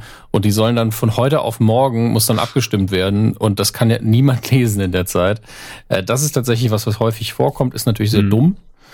Vor allen Dingen, weil es sich ja jetzt hier nicht darum handelt, um irgendwelche wirtschaftlichen es handelt sich hier nicht um irgendwelche wirtschaftlichen Rettungshilfen. Ich glaube, das war damals bei Griechenland so, als man die Finanzspritze oder die Rettung von Griechenland in der Finanzkrise beschlossen hat. Der Rettungsschirm, genau. Das musste ja schnell passieren, weil Griechenland ansonsten, ich glaube, es wäre einfach neben Atlantis ins Wasser gesunken. Und entsprechend versteht man dann, dass die Politiker dann sagen, ich kann das jetzt nicht, also wir müssen es entscheiden. Wir können jetzt nicht alle das ordentlich mal durchlesen und dann im halben Jahr abstimmen. Das funktioniert nicht. Aber hier in dem Fall muss man ja schon sagen, Leute, eilt jetzt nicht, ja. Wir sind die letzten 20 Jahre im Internet auch ohne gut klargekommen. Deswegen fragwürdig, klar, aber passiert häufiger, als man denkt. Und ja, normalerweise schreiben wir auch keinen Vertrag, ohne ihn zu lesen. Ja, natürlich, vom Prinzip her absolut richtig die Anmerkung, aber es passiert leider. Ja. Er hat dann noch einen kleinen Nachtrag, der liebe Fube, der ungefähr so lang ist wie das Original. Nicht schlecht. Gab es eigentlich noch einmal so eine Aktion wie bei Pumuckl, dass Kinder ihr Taschengeld geschickt haben, weil eine Serie aus Kostengründen eingestellt werden sollte? Weiß ich nicht. Keine Ahnung. Ich kann mich auch nicht an die Aktion erinnern. Heute wird es über PayPal wahrscheinlich laufen, aber ich weiß, es ist mir nicht bekannt. Weiß ich nicht. Sehr schön finde ich, was jetzt folgt. Sein Filmtipp dieses Mal ist nämlich The Umbrella Academy, eine nette Superhelden-Serie. Schön. Also es ist halt kein Film. Egal. So. Ja, ist gerade bei Netflix aufgeschlagen, ist eine Comic-Verfilmung, in die ich auch noch reingucken muss. Ich habe den Comic aber auch nicht gelesen, habe auch gehört, dass es sich jetzt nicht extrem strikt an die Vorlage hält, was ja okay ist. Und ja, hat nichts mit den Resident Evil-Filmen zu tun, das ist richtig. Oder den Spielen. Entschuldigung, ich bin ja mehr vertraut mit den Filmen, wie die meisten Leute wissen. Und auch er empfiehlt Matroschka, was gerade überall durch die Decke geht. Das sind immer diese diese kleinen Schläferserien bei Netflix, die einfach aufploppen und ohne groß vorher angekündigt zu sein. Und die Leute sind dann so, wow, was ist das denn? Das ist ja unfassbar. Ich habe das auch noch vor mir. Freue mich aber drauf, weil das relativ kurz sein muss. Das ist dann immer so dieses Phänomen von den Streaming-Portalen, ne, was ja in Perfektion im Moment einfach immer funktioniert, dass genau das, was Sie jetzt beschreiben und was wir ja auch jetzt hier in den Kommentaren sehen, dass das so hoch gepusht wird dann, ne, auch natürlich vom Feuilleton und von Printmedien und Online-Medien, so nach dem Motto, wir müssen jetzt was drüber machen, weil das ist der Mega-Hype. Mich würde halt mal interessieren, ob es wirklich so ist. Oder ob das dann wirklich so diese aus der Filterbubble heraus zu einem großen Thema einfach gemacht wird, weil es so wahrgenommen wird. Was ich halt, also es gibt ja wirklich den Unterschied, und das finde ich gut an Netflix, dass sie, ich nehme jetzt Netflix beispielhaft raus, dass sie verschiedene Serien eben nicht groß bewerben, andere eben schon. Und ganz oft sind das dann die kleinen Sachen, die dann mehr Erfolg haben, zumindest was natürlich das Gespräch angeht. Wir können ja immer nur das Gespräch bewerten. Ja? Und das ist so eine Sendung, die gehört eben dazu. Die war auf einmal da und die meisten fanden sie auf einmal auch gut. Und ja, die Zahlen, natürlich würden die einen interessieren, aber gleichzeitig muss man sich ja die Frage stellen, wie wichtig kann das sein, wenn die keine Werbung schalten müssen? Was meinen Sie genau? Ob die Zahlen relevant sind oder was meinen Sie? Ja, genau. Die Zahlen sind ja wirtschaftlich nicht relevant für Netflix. Wirtschaftlich ist für Netflix relevant, wie viele Abos haben wir. Naja, würde ich so nicht sagen. Also ich schon. Ja, für Netflix als Finanzierung, ja, klar.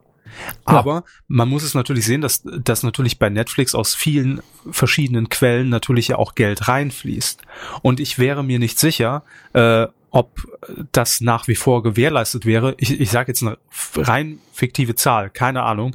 Wenn jetzt rauskäme, die Serie wurde nur wir bleiben bei Deutschland jetzt, ne, deutscher Markt, nur von 100.000 Menschen geguckt worden. Ja, aber Moment, von wo kommt denn noch Geld außer von den Abonnenten bei Netflix? Naja, die ganzen Produktionen müssen ja auch irgendwie finanziert werden. Da reicht ja die Kohle nicht, die sie durch die Abos einnehmen. Ja, aber das ist aktuell das einzige Geld, was sie haben. Der Rest sind Schulden. Naja, aber die Schulden entstehen ja dadurch, dass man sich Geld irgendwo leihen muss.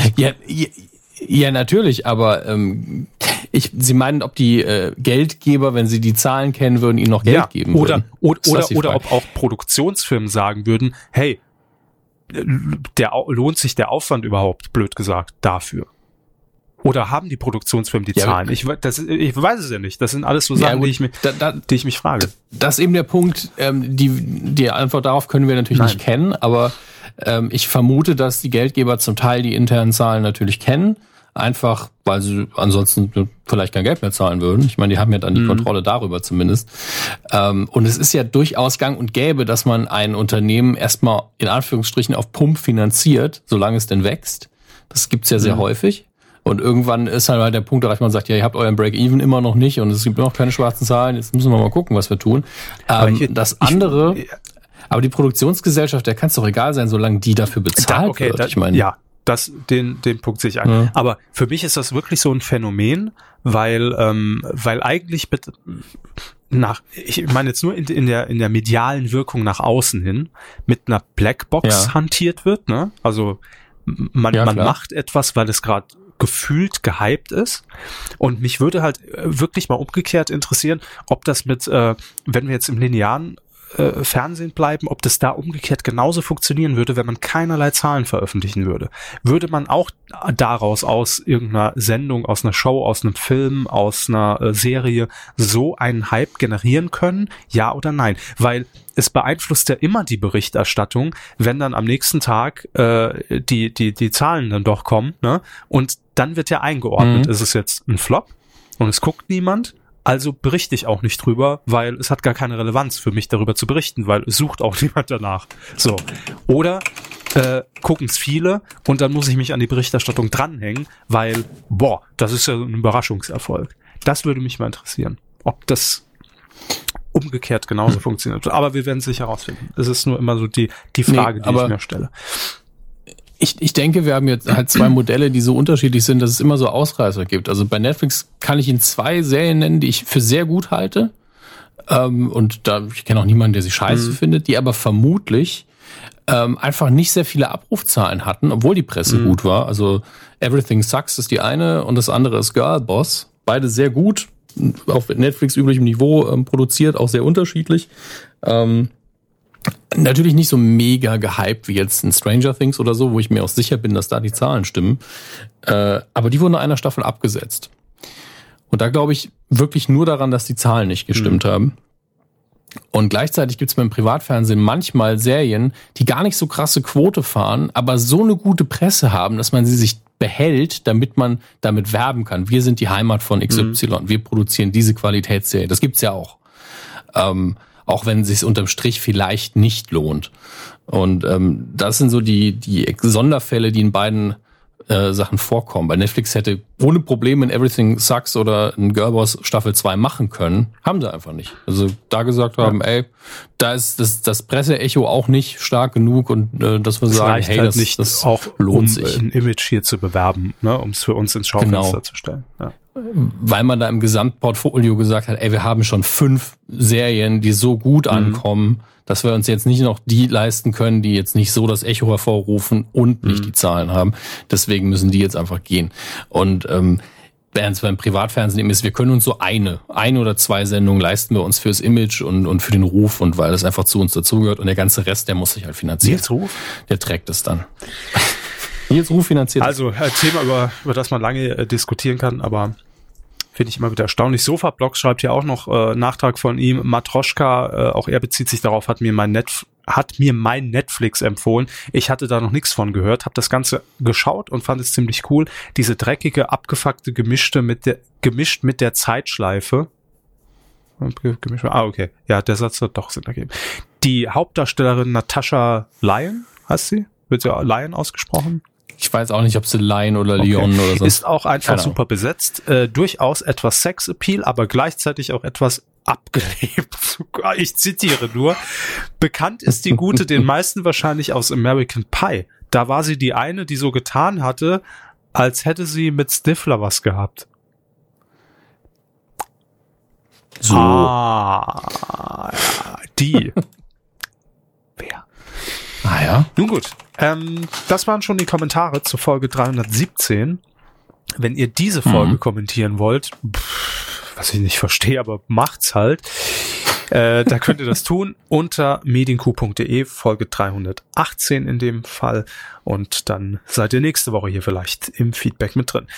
Und ja, vielen Dank auch noch für euren Support. Spenden gab es in dieser Woche keine, aber vielen Dank für eure Einkäufe über Kumazon, die Unterstützung bei Patreon und ja, das war's, ne? Das war's für diese Rubrik, meine Damen und Herren. Und wir werden loggerfloggig in die nächste übergehen. Und die heißt in diesem Falle... Wieder neue Runde, wieder neue Wahnsinnsfahrt. Die nächste Runde geht rückwärts. Ach Gott. Sie haben mich jetzt tatsächlich so ein bisschen im Ablauf, habe ich gedacht, wir machen jetzt schon den Titelschmutz, aber den heben wir uns einmal auf. Das ist immer so, da müsst ihr drauf warten. So fürs Image immer so halt, Kirsche auf dem Eis. Fürs Image. Ich glaube, dass tatsächlich der Titelschmutz auch für die Quote ganz gut ist. Bestimmt, klar. Oder? Ja. Oh, da hört man immer das Rumoren auf den Fluren in Deutschland. So, oh ja, wieder der Titelschmutz in der Ausgabe. Ja, jetzt höre ich wieder. Ah, den ganzen Rest, den skippe ich natürlich. Ja, das ist immer so Quatsch. Der Punkt, an dem wir die Leute endgültig überzeugen können. Ne? Sobald Titelschmutz, das sind immer die Folgen, die richtig abgehen bei uns. Zahlenmäßig. Durch die Decke geht... Naja, also es sind wie immer ungefähr die gleichen Abrufe, wenn man ehrlich ist. Machen Sie jetzt Film. Ja, die erste Meldung ist, wir hatten das letzte Mal hier kurz über die Oscarverleihung geredet, dass da die Kontroverse entstanden ist, ja, wie wir zeigen jetzt nicht die beste Kameraarbeit. Also, ja, wen interessiert es denn? Und es sieht so aus, als würden sie es doch tun. Aha. Ich muss jetzt nur gerade raus, weil ich finde diese Meldung tatsächlich nirgendwo mehr. Ich habe die irgendwo bei diesem ominösen sozialen Netzwerk gesehen und habe vergessen, mir den Tab aufzumachen. Und wir wissen, Sie haben sehr viele Tabs offen, ne? Aber den haben Sie vergessen. Ja, das ist das. Kann man eigentlich kann man nach Tabs suchen im Browser, die man offen hat? Wow, das ist mir zu Meta, das wird einfach nicht klappen. Wäre aber hilfreich für Sie. Ach Gott. Aber hier ist immerhin ein, wow. Auf welcher Seite bin ich denn? Russenschlampen.de. Klären Sie uns auf, wir haben es immer nur Audio, wir sehen es nicht, wir müssen es reden. Ich war noch völlig fertig, weil ich versucht habe auszumachen, ob ich auf dieser Seite auch eine Quelle für meine Ausgabe, für meine Ansage finde. Die Irish Times, warum auch immer ich da drauf gelandet bin, die war beim Google-Ranking sehr weit oben. Ich verstehe es ehrlich gesagt nicht. Okay, hier ist unser Deal. Ja, Herr Körber hat ja gerade eben gesagt, ihr könnt diese Ausgabe kommentieren. Das könnt ihr. Ihr googelt mir das jetzt. Die Extended-Redaktion. Ja, natürlich. So, haben sie wieder nicht ins Framing-Manual geguckt. Das heißt nicht ausgelagerte Arbeit. Das heißt Community-Approach. Okay, ja, natürlich. Macht mit, Leute. Hey. Ja, wir werden das zusammen recherchieren, weil ich habe jetzt keinen Bock, euch damit zu nerven, wie ich ständig das hier mache. Also noch mehr als sonst. Vorbereitung. Ja. Vorbereitung, Nachbereitung, Aufzeichnung. Und die Aufzeichnung ist immer das Wichtigste. Hoffentlich auch das Witzigste. Und ich will das jetzt einfach nicht hier durchklicken. Das wird einfach langweilig oder ich muss es zurechtschneiden. Und wer will denn das, dass ich die Arbeit habe? Das ergibt ja überhaupt keinen Sinn. Kommen wir deswegen zu den Kinocharts. Was haben wir heute? Den Donnerstag, den 21. Februar, auf Platz 5. Es hat sich übrigens nicht viel bewegt, deswegen werden wir das wieder sehr schnell abhaken. Kenn ich. Der zweite Lego-Movie. Es hat sich nicht viel bewegt. Mhm. Schön. Platz 4, Happy Death Day to You. Wow, einfach alles schlecht bewertete Filme, wie es aussieht. Auf Platz 3, der Club der Roten Bänder, wie alles begann. Und auf Platz 2, Alita Battle Angel. Und auf der 1, Drachenzähmen leicht gemacht, Teil 3, Die geheime Welt. Wer hat denn Zeit für diesen Titel? Ist ja viel zu lang. Naja. So weit, so lang komme ich an der Chart vor. Ja, es ist wirklich, ich habe auch so das Gefühl, dass keiner der Filme, die gerade starten, wirklich in die Charts vorpreschen können. Deswegen gucken wir mal, was die Konkurrenz zu sagen hat. Was heute am Donnerstag anläuft. Die Winzlinge Abenteuer in der Karibik. Ja, das klingt schon mal so, als wäre der nicht in den Top 5 in den nächsten Wochen. Mein Bester und ich. Das ist ja die amerikanische Variante von Ziemlich beste Freunde. Mhm, stimmt. Mit Kevin Hart und Bryan Cranston und Nicole Kidman. Ist ja gut besetzt, nur wer braucht es, wenn man mal ehrlich ist. Love, Chanibo and Other Delusions, Take on Me. Ein Anime. Und leider Gottes habe ich keinerlei Bezug. Weiß, der zweite Mann hingegen, das ist ein Film, den ich sehr, sehr gern sehen möchte. Regie Adam McKay, Christian Bale, Amy Adams, Steve Carell und Sam Rockwell. Da habe ich sehr viel Bock drauf. Da geht es ja um den Vizepräsidenten von George W. Bush, der hier gespielt wird von Sam Rockwell, der Vizepräsident hingegen von Christian Bale. Christian Bale als Dick Cheney, also sehr viel Gewicht wieder angefressen und viel Make-up im Gesicht, die Haare nach hinten geklebt. Dann sieht er wirklich aus wie Dick Cheney. Und ich freue mich drauf. Das Ganze beginnt schon sehr, sehr früh. Der Film ist so ein bisschen Biopic-mäßig aufgezogen. Das heißt, ich glaube, wir beginnen im Jahr 63, als Dick Cheney 22 ist.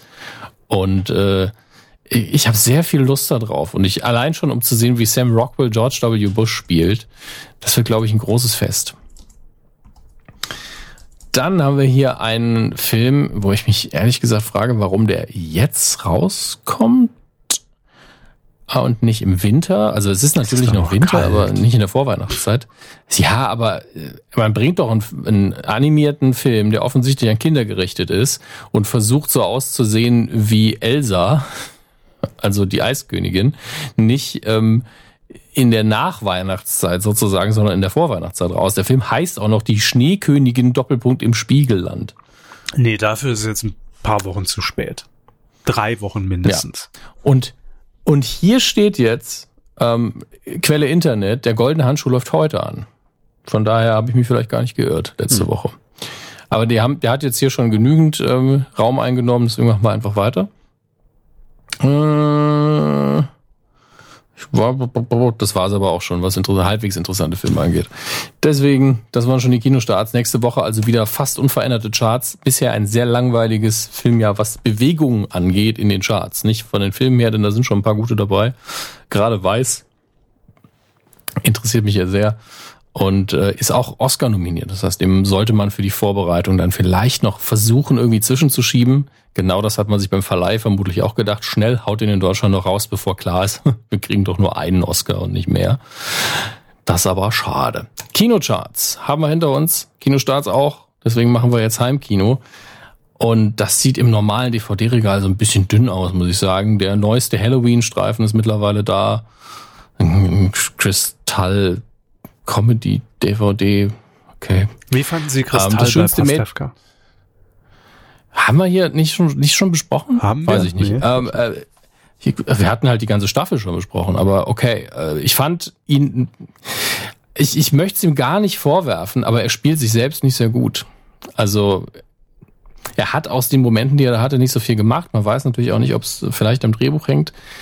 Aber die ganzen Szenen, in denen er aufgetreten ist, haben auch leider darunter gelitten, dass sie so offensichtlich an einem Tag gedreht worden sind, obwohl das über Wochen eigentlich hätte spielen müssen.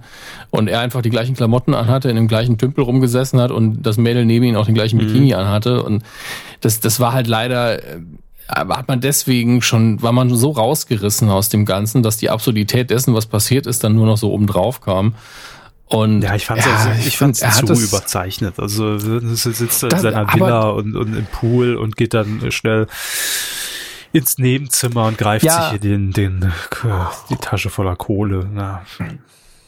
Ich finde eben, wenn man das so macht, dann muss man noch mehr drüber sein. Also hat noch so ein bisschen gefehlt, dass er noch eine Knarre in die Luft abfeuert, wenn er sauer ist. Also richtiges, ernstes Gangstergehabe. Da fand ich seinen ersten Auftritt da drin noch am besten, als es nur darum ging, wirklich diese Glocke zu bezahlen, wo noch alles cool war.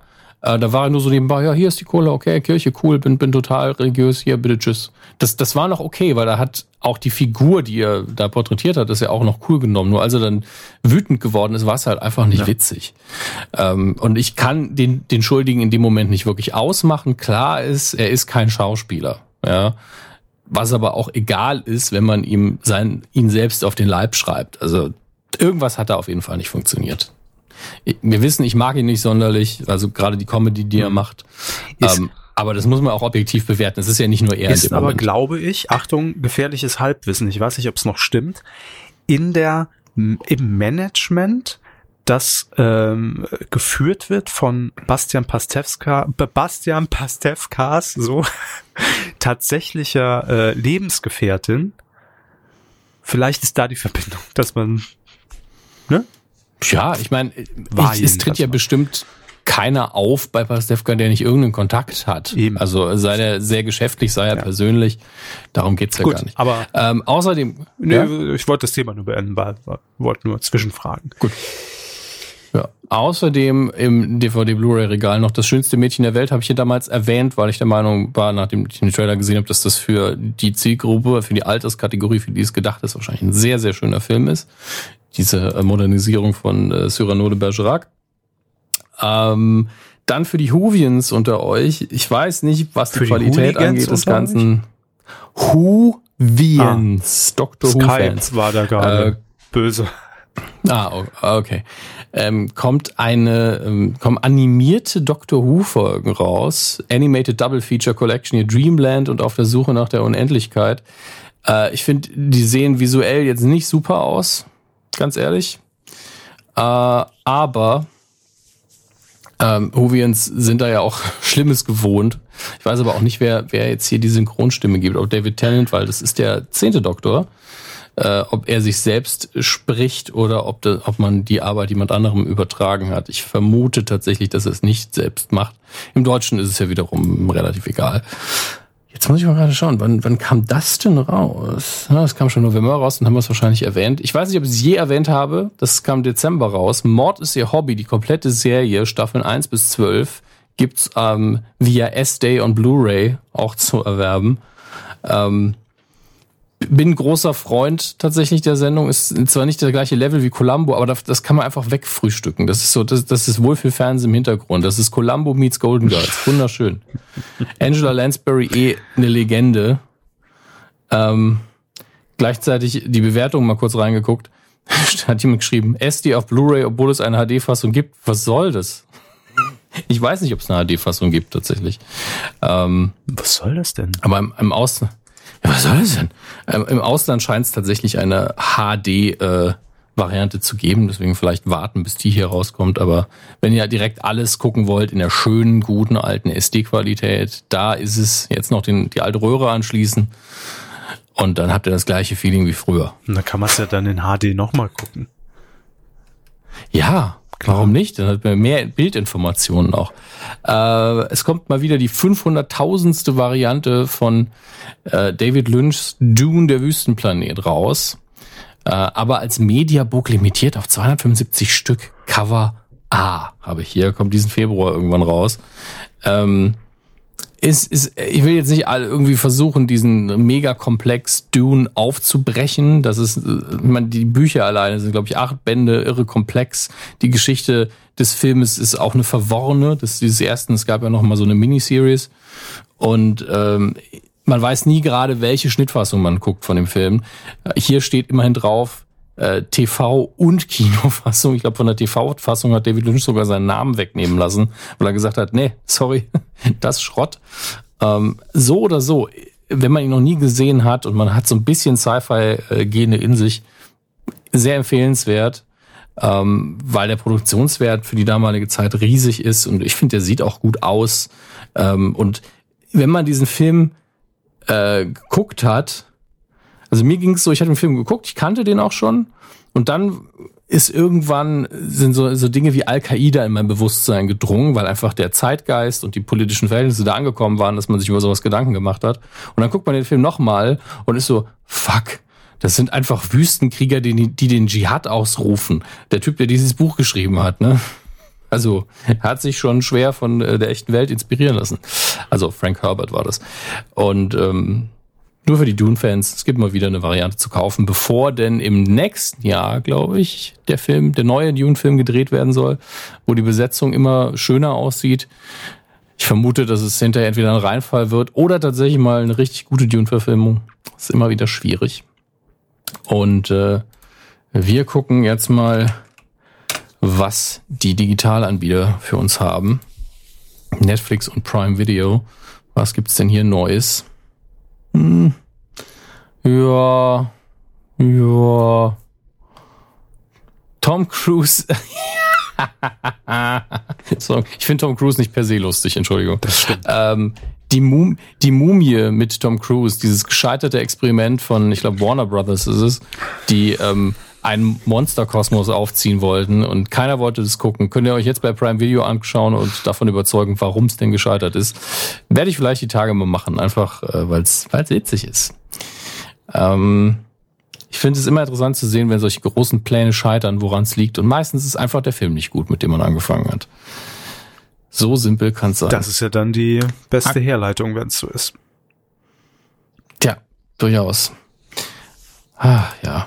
Im Übrigen für alle, die sich fragen, wie ist eigentlich Discovery auf Netflix? Also Star Trek Discovery ist sehr gut. Zweite Staffel bisher unfassbar, richtig stark, bildgewaltig ohne Ende. Ich gucke das jetzt zu Hause auf dem Beamer. Und ganz ehrlich, ich bin froh, dass ich das mache. Das meiste Fernsehen gewinnt dadurch nicht so viel, weil man plant ja dann nicht für eine Leinwand. Discovery sieht einfach aus wie ein richtig teurer Blockbuster. Das ist unbeschreiblich, was für ein Produktionswert man in die Sendung gehängt hat. Es sieht besser aus als viele Star Trek Filme. Von daher meine Empfehlung an dieser Stelle. Und es bleibt uns jetzt nur noch eins zu sagen, nachdem ich schon über Star Trek und Doctor Who geredet habe heute. Herr Körber, nur für Sie. Die Star Wars News der Woche. Freue mich. Ah, ganz toll. Wird kurz und knackig heute, aber gute Meldungen ausnahmsweise. Ich geben Sie es mal zu. Gut im Sinne von Fakten, im Sinne von Gerüchten. Denn bisher wurde spekuliert, denn das ist ja alles im Hause Disney verhaftet, dass man wenn man Avengers Endgame zeigt in diesem Jahr, und zwar am 25. April, dieses Jahres, dass man da im Vorfeld zum ersten Mal den Star Wars Episode 9 Trailer zeigen wird. Das wäre sinnvoll, denn Endgame wird vermutlich der erfolgreichste Film des Jahres und der zweiterfolgreichste könnte Episode 9 werden. Also ergibt es natürlich Sinn, den einen mit dem anderen zu bewerben. Jetzt sieht es so aus, als ob man das früher tun wird. Und zwar zwischen dem 12. und dem 15. April könnte es sein, dass wir den ersten Trailer für Episode 9 schon sehen. Und ja, im Bereich der Star Wars News der Woche ist das eine gute, solide Nachricht. Das stimmt. Also es ist auf jeden Fall mal eine Nachricht, ne? So mit Informationen und was Offiziellem. Genau. Dann gibt's nochmal Meldungen aus dem Kosmos rund um Disney Plus, wo wir alle sehr gespannt sind, wie sehr das den die Streaming-Welt umstülpen wird, wenn Disney all seine Produkte abzieht von den anderen Kanälen und alles zu Hause unterbringt bei dem eigenen Dienst, wovor ich immer noch Angst habe und insgeheim hoffe, dass sie das nun in den USA machen am Anfang und wir in Deutschland weiterhin mit Prime Video und Netflix alles bekommen können. Bereits angekündigt war ja diese Mandalorian-Serie, auf die ich mich freue. Und jetzt ist mal überlegen, vielleicht machen wir noch mehrere Star Wars Serien für Disney Plus. Und da muss ich jetzt mal ganz ehrlich sein, Disney muss in diesen Streamingdienst alles reinpumpen, um gegen die anderen anzustinken. Denn sie müssen ja die Leute davon überzeugen, entweder mehr Geld auszugeben oder die Dienste, die sie schon haben, zu verlassen. Ja, die Leute haben ja auch nicht endlos Budget. Deswegen... Das wird die große Herausforderung der nächsten Jahre für alle Streaming-Plattformen, glaube ich. Genau. Deswegen bin ich immer noch der Meinung, wenn die Geldgeber von Netflix es zulassen, sollte Disney einfach Netflix kaufen.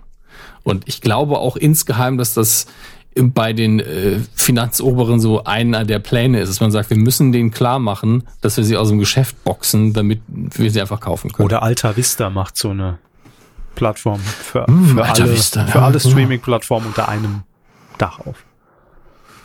Ja, Alta Vista. Lycos. Warum nicht Hasta la Vista? Gab's ja auch mal. Was war das denn noch? Hasta la Vista? Hasta la Vista war die, also wir reden jetzt von Prä-Google-Ära. Ach, die Plattform für Serial-Codes, ne? Nicht nur, also es war wirklich dieser digitale Untergrund, bevor es das Darknet gab. Dafür habe ich es genutzt. Ja. Wo kriege ich meine Serial her? Für MS Paint. Um dann das Programm natürlich eine Stunde zu testen, um zu wissen, lohnen sich die 200 Mark. Richtig, Antwort. 500 Euro. Mark. 500 Euro, 200 Mark. Sack voll Gold. Gott. Wie viel sind das denn in Saarfranken? Das ist halt die Frage. Titelschmutz. Saarfranken. Willkommen im Titelschmutz. Zukunftsorientiert, wegweisend, visionär. Das ist der Titelschmutz. Ja. Sauber. Sauber auch. Na, nicht immer. Aber ja. Wir werden jetzt mal wieder einen kleinen Ausblick und ich muss mich jetzt schon mal entschuldigen, meine Stimme verlässt mich jetzt doch so etwas. Einen kleinen Ausblick auf potenzielle neue TV-Formate werfen, denn der Titelschutzanzeiger offenbart diese Sicherungen, ja, der Titel vorab und da können wir ja schon mal einen Blick drauf werfen. Was erwartet uns? Aber es heißt nichts. Vielleicht wird es auch nie das Licht der Welt erblicken. Aber interessant ist es trotzdem so. Wie immer passiert das Ganze, Hammes, unter Hinweis auf Paragraph 5 Absatz 3 des Markengesetzes. Das ist der Hinweis für euch, dass ihr diese Titel nicht mehr sichern könnt. Sie sind weg. Zumindest vorerst. Wir legen los. Wir sind wieder allein. Die Ufer Show and Factual GmbH aus Köln hat sich sichern lassen. What the fuck? Naja, da steht What the F und dann ein Stern. Ja. Warum auch immer. Und den Titel Einmal arm, immer arm? Fragezeichen. What the F? Die gehören nicht zusammen, ne? What the fuck, einmal arm? Nee, arm? Das sind zwei unterschiedliche Titel. Ja. What the fuck? Ja. Weiß ich nicht. Also mit Fuck hat man es bei der UFA. Factual. What the Aber Factual? Nein, die UFA produziert ja auch für ProSieben Get the Fuck Out of My House. Auch zensiert mit F und Stern. Aber was ist What the Fuck? Ist das das Nachfolgeformat? Das digitale Spin-Off? Was macht man nochmal bei Get the Fuck Out of My House? Da leben 100 Menschen in einem Haus, das eigentlich für eine vierköpfige Familie nur ausgerichtet ist. Ja. Genau. Ja. Und nee, da kann man nicht drauf schließen, was jetzt in der Franchise des Fucks der nächste Eintrag ist. Tut mir leid. Die Fuck-Franchise. Quasi eine French Fuck. Nee, French Fuck wäre Oralverkehr. Nee, ja.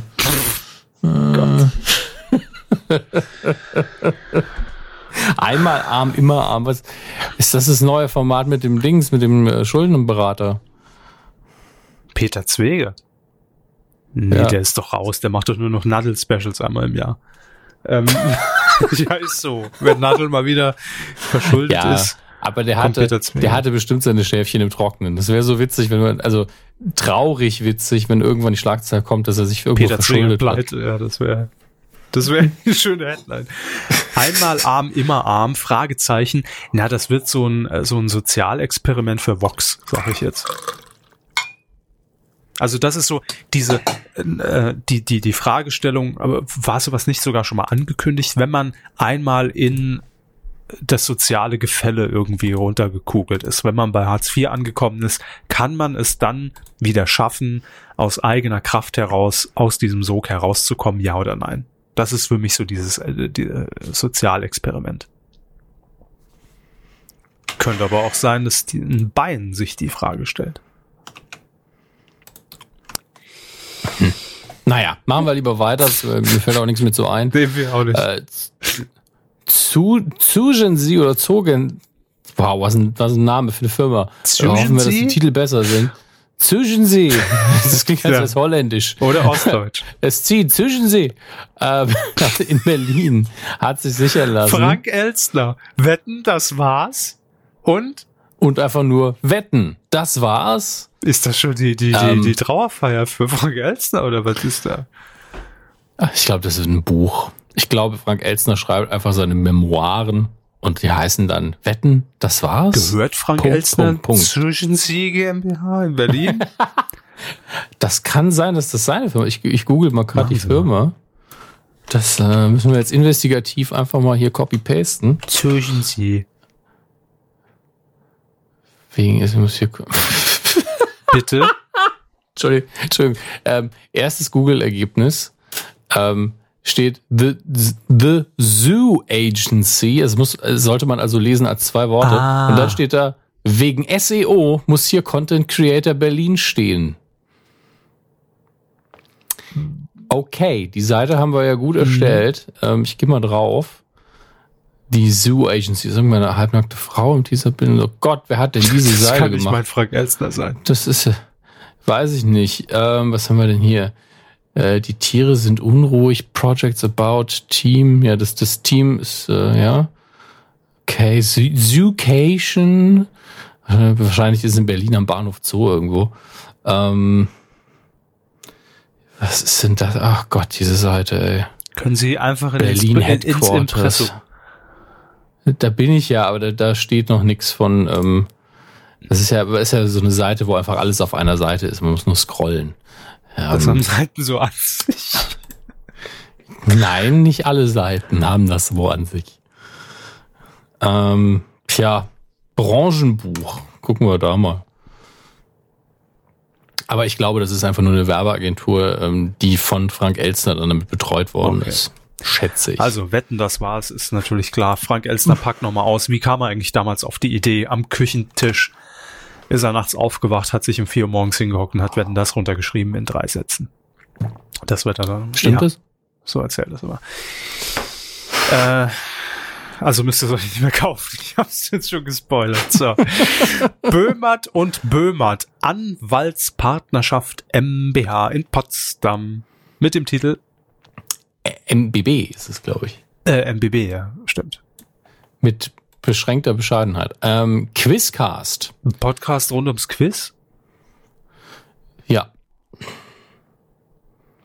Macht einer von den Quiz-Onkels. Wer ist denn der Quiz-Onkel? Ach so, Jörg Pilawa. Ja, aber ganz ehrlich, es ist so unspannend. Sind wir ehrlich. Also, für Quizfans bestimmt jetzt super. Wirklich ohne Scheiß, ne? Mir fällt jetzt gerade ein, dass ich heute Nacht von Jörg Pilawa geträumt habe. Es ist wirklich kein Witz. Und ich krieg's auch noch annähernd zusammen. Mir fällt nur die zweite Person nicht mehr ein, wer da drin war. Jörg Pilawa. Moment, nee. Jörg Pilawa. Ich krieg den Zusammenhang nicht mehr. Aber jetzt, wo sie den Namen oder wo wir den Namen hier erwähnen, Jörg Pilawa stand da und hat irgendwie die Frage gestellt, nennen Sie mal irgendeinen anderen bekannten Moderator der 90er, der irgendwie dann von der Bildfläche verschwunden ist. Ich sag jetzt einfach den... Franklin. Nee, Franklin. Eher sowas wie Hans Meiser. So, es war nicht Hans Meiser. Ich komme aber, ich weiß nicht mehr, wer es war. Und irgendwie fragt Jörg Pilawa, was ist eigentlich mit Hans Meiser? Und dann sagt jemand, der neben mir stand, ja, Hans Meiser moderiert jetzt für irgendeinen Lokalsender, keine Ahnung.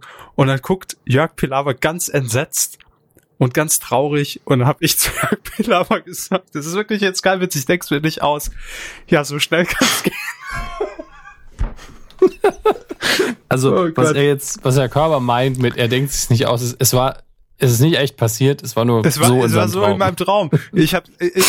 Es war auch nur ein Bruchteil, ich habe auch noch was anderes geträumt, kann ich hier nicht erzählen, aber auch Jörg Pilawa war Teil dieses Traums. Aber was der da gesollt hat, ich habe keine Ahnung. Egal. Aber so hat... Ich kann das hier nicht erzählen. So hat... Kann schon, aber... Nee, kann ich noch nicht. Handelnde Person kann ich nicht so verfremden, dass da niemand Verdacht schöpft. Aber Jörg Pilawa war jedenfalls drin. So. Gut. Quizcast, ja. Wow. So kommt man von einem Titel zu in meine Traumwelt. Herrlich. Darius Dietrich in Römerstein hat sich folgende Titel sichern lassen. Lass mich Arzt, ich bin durch. Ist natürlich auch nicht neu, aber witzig. Das ist für mich so, wer ist Darius Dietrich? Würde jetzt mal wissen. So. Ist auch der bessere Titel. Darius Dietrich? Hört sich an wie ein neuer Superheld. Darius Dietrich ist ein Ermittler. Darius Dietrich ist ein Ermittler, der ist da reingeschlittert, der ist eigentlich Kulturwissenschaftler und Altphilologe. Nee, der ist Produktmanager. Aber wird dann irgendwann... Sie sind Produktmanager? Nee. Mein Gott. Also der echte Darius. Ja. Also Darius Dietrich ist hier Produktmanager. Ich glaube, es ist er nicht. Egal, es gibt so viele davon. Aber Menschen mit Alliteration im Namen sind mir eh immer... nicht geheuer. Die sind doch nicht echt. Alliteration. Ja.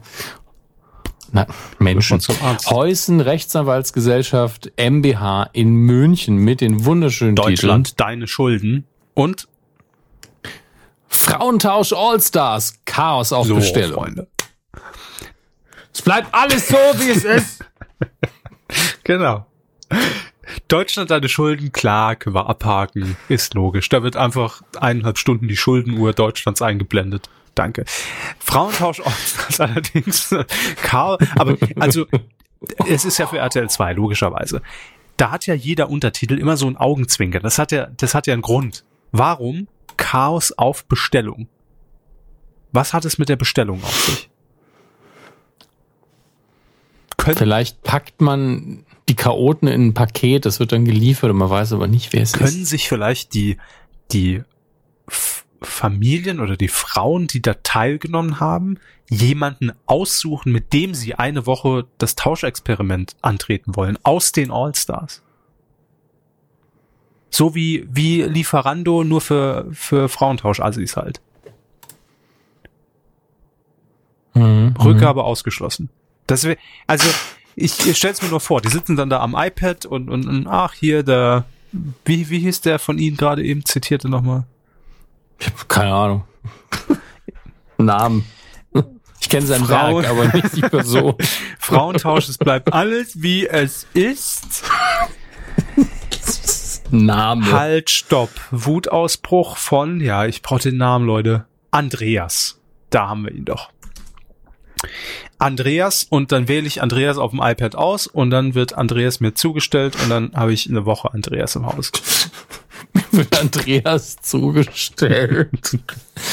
Ach, das ist meine schön. Vermutung. Jedenfalls seid ihr schon mal vorgewarnt, die Allstars kommen bei Frauentausch. Das wird doch spaßig. So, weiter geht's mit der Pro7 Sat1 TV Deutschland GmbH in Unterföhring. Ich muss ja auch wissen, was auf mich zukommt bald und auf uns und muss mich einlesen mit folgenden Titel. Ungelogen, das ehrlichste Gespräch deines Lebens. Dann nächste Ausfahrt Liebe. Hatten wir doch auch schon mal. Ne? Und weiter geht's mit Die Jäger der vergessenen Schätze. Dann haben wir noch die Partizipizza. Was? Wow. Was? Da kommt gleich. Ja, wir kommen gleich nochmal zum Detailgespräch. Dann Diagnose Tod. Mysteriöse Krankheiten. Und nicht zu vergessen, die Hunderetter. So, fangen wir vorne an. So, räumen wir das Pferd an, ja, genau. Ungelogenes, ehrliches Gespräch deines Lebens. Ja, also da kann man ja wirklich ein ernsthaftes Format draus stricken, dass man Menschen aus dem echten Leben, aber so auch von mir aus also meinem Promi. Okay, Menschen aus dem echten Leben. Ins Studio schleift und sagt, ja, Person X aus deinem Leben möchte dir unbedingt was sagen und dann reden die komplett ehrlich miteinander über ein ernstes Thema und dann schneidet man das so gefühlsduselig zurecht. Aber wer will das denn kontrollieren, dass das hinterher weinen die alle. Das ist mir doch egal. Da kommt Britz nochmal rein mit dem Lügentest. Herr Körber, wie lang machen Sie jetzt Fernsehen? Aber. Ja, das ist doch scheißegal, ob das echt ist.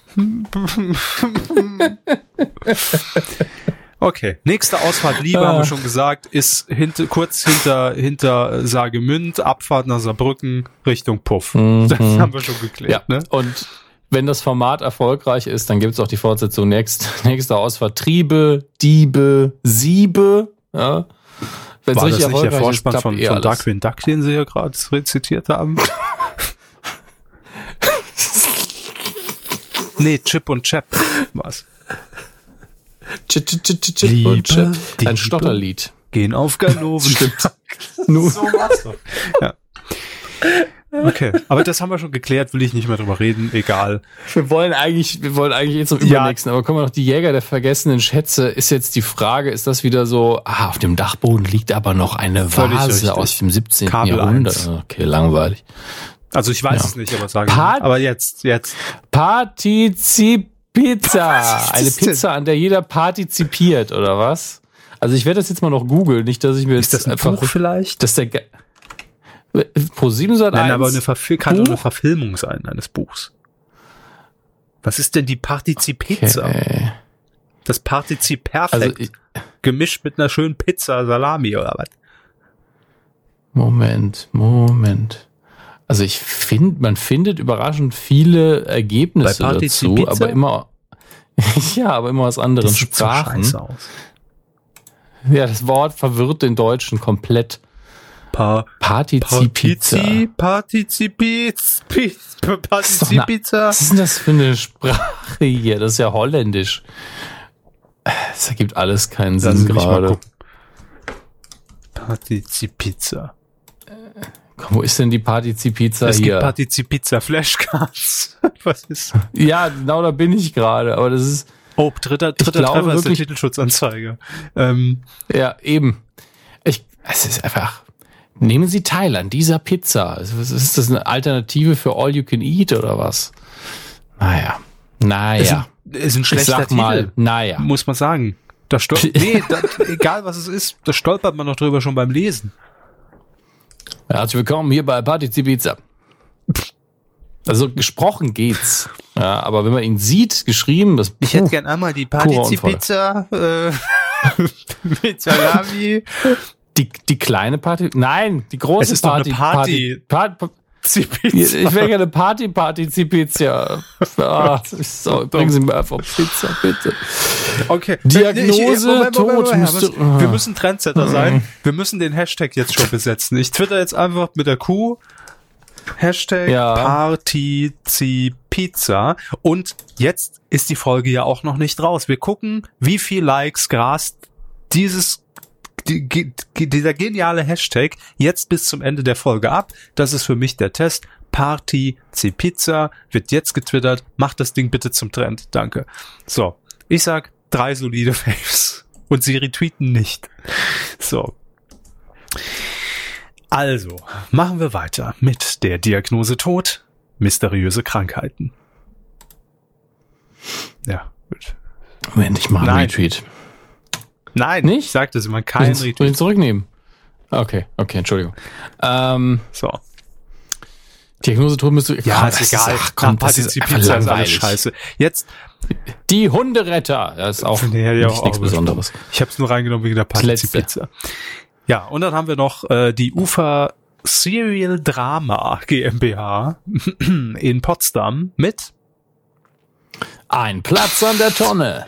Nicht witzig. Moment, das hier ist übrigens das Geräusch, wenn man sich die Brille zurechtdrückt, à la Harald Schmidt. Ja, die Geste ist drin. Ein Fertig. Platz an der Tonne ist ja, ganz klar, die UFA produziert eine Serie über die Menschen, die uns das Leben schöner machen in Deutschland, die immer da sind, die immer gut gelaunt sind, die teilweise im Hintergrund agieren, aber die für uns den Dreck wegschaffen, nämlich Müllmänner. Entweder die oder die Statisten aus 90er Jahre Hip-Hop-Videos, die immer eine brennende Tonne auch rumstehen. Auch möglich. Aber ich glaube, sie haben recht. Oder Obdachlose. Und man muss... ja, mehr gibt's nicht. Ja, aber ich glaube auch, es sind die Müllmänner, vor allen Dingen, wenn man jetzt mal bedenkt, ich krieg's ja hier immer live mit. Ich wohne ja, viele von Ihnen ja, nicht, ja. Ich wohne ja in einer Straße, die wenigsten von Ihnen. Herr. Ja. Und mir fällt immer wieder auf, wie viel, also die Mülltrennung ist in Deutschland schon, also ich weiß gar nicht, wie haben wir das denn früher gemacht, als wir nur eine Tonne hatten? Ich weiß es schon gar nicht mehr. Also ich habe ja auch nicht viele Jahre mit nur einer Tonne gelebt. Wir haben ja sehr schnell gelber Sack, Biotonne und jetzt Papiermüll auch noch. War eine polygame Zeit, ne? Nicht nur mit einer Tonne. Ja, mit einer Tonne. Aber wie oft der Müllwagen einfach rumfährt, nur mit unterschiedlichem Kram zum Einsammeln. Und das Schlimmste ist ja Sommer-Biomüll. Da lebt so viel in diesen Tonnen. Also es ist einfach ein Beruf, der wahrscheinlich nicht so schlecht bezahlt. Kamst du Sex? Innerhalb der Tonne, zwischen den Pflanzen, Bakterien, Insekten und Würmern. Also ich habe hier im Haus schon mal Maden auf dem Bier. Ach, ekelerregend. Mahlzeit. Ich habe noch eine Vermutung. Schöne Titel haben sie da rausgesucht. Ja. Vielleicht ist es auch einfach eine Dokumentation über den Partizipizza-Bäcker. Ein Platz an der Tonne. So. Tonno Alforno. Hab ich einen Platz an der Tonno für dich. Avec a little bit of fungi. Warum spricht er Französisch mit dem dänischen Akzent? I don't know. I don't know. My French. So. Ich kann kein Italienisch. Also spreche ich andere Sprachen mit italienischem Akzent. Zack, wie wird's dumm? Unser neues Format. Seit 2009. In ihrem Podcast. So. Ja, es ist das geheime Unterformat der Medienkuh. Wie wird's dumm? So. Das war's schon. Jetzt seid ihr aufgeklärt. Mehr war's nicht für dieses Jahr. Kommt da wieder. Wir haben das Beste draus gemacht. Also ganz ehrlich. Oh, ist das alles schön heute. Quotentipp. Letzte Woche haben wir einen Blick geworfen auf das Ding des Jahres. Das lief am Dienstag an in der zweiten Staffel 2015 bei Pro7, die Erfindershow von Nicht mit Stefan Raab. Und wir haben fleißig getippt. Gesamtmarktanteil ab 3 Jahren. Herr Hammes, Sie sagten. Yes, Platz 18. Krass. Ich habe gesagt 11%. Das sagten Sie und haben deshalb 11% getippt, weil Sie Platz 18 belegen wollten. Völlig richtig. Und das hat ja wunderbar geklappt. Ich habe ja auch getwittert, dass ich eine viel zu hohe Quote getippt habe. Es war mir einfach klar in dem Moment. Ich wusste auch nicht... Es war eher der 14 bis 49 Wert, da waren es 13%. Also da wären sie eher in der... Das ist aber eine gute Quote auch eigentlich. Ja, ne? Gut angelaufen. Ich sagte jedenfalls ab 3 Jahren 4,2% und lag drunter, hab unser Gartenduell immerhin gewonnen und hab sie ausgestochen. Es waren nämlich... Au! Es waren 5,3% und wir haben eine Punktlandung mal wieder. ein alter Bekannter, der Diamantenkopf, ich glaube Hörer, wenn nicht der ersten, dann noch der zweiten Stunde, ist damit auf Platz 1 gelandet. Und wir haben aber noch 3 Zweitplatzierte, nämlich Nils 90. Holger Maat haben wir auch noch. Holger Maat ist 5 Platzierter bei mir. Habe ich zu viel? Ja, Sie haben recht. Ich habe daneben gekriegt. Ja. Genau, Nils 90, dann der Reichel, jawohl. Und der Humpen. Das sind doch zwei Sachen, ne? Der Reichel und der Humpe, ja. So kann mir doch keiner erzählen. Naja, herzlichen Glückwunsch. Was tippen wir diese Woche? Diese Woche tippen wir am Sonntag, am 24. Februar um 20.15 Uhr auf Pro7 die Free-TV-Premiere vor der Oscar-Verleihung von La La Land. Ach du Scheiße. Ja? Was eine überbewertete Kacke. Dementsprechend moderiert von kann euer Tipp ausfallen. Auf titelschmutzanzeiger.de dürft ihr gerne mitmachen und euch daran beteiligen. Und ja, dann nächste Woche wissen wir ja dann auch, wer die Oscars abgeräumt hat. Ne? So, und ein, ich will einfach mal sagen, kurzer Zwischenstand zur Partizipizza. Ein müdes Like bei Twitter und ein Kommentar Hunger. Ich sag mal so, da sollte man nochmal drüber nachdenken. Ne?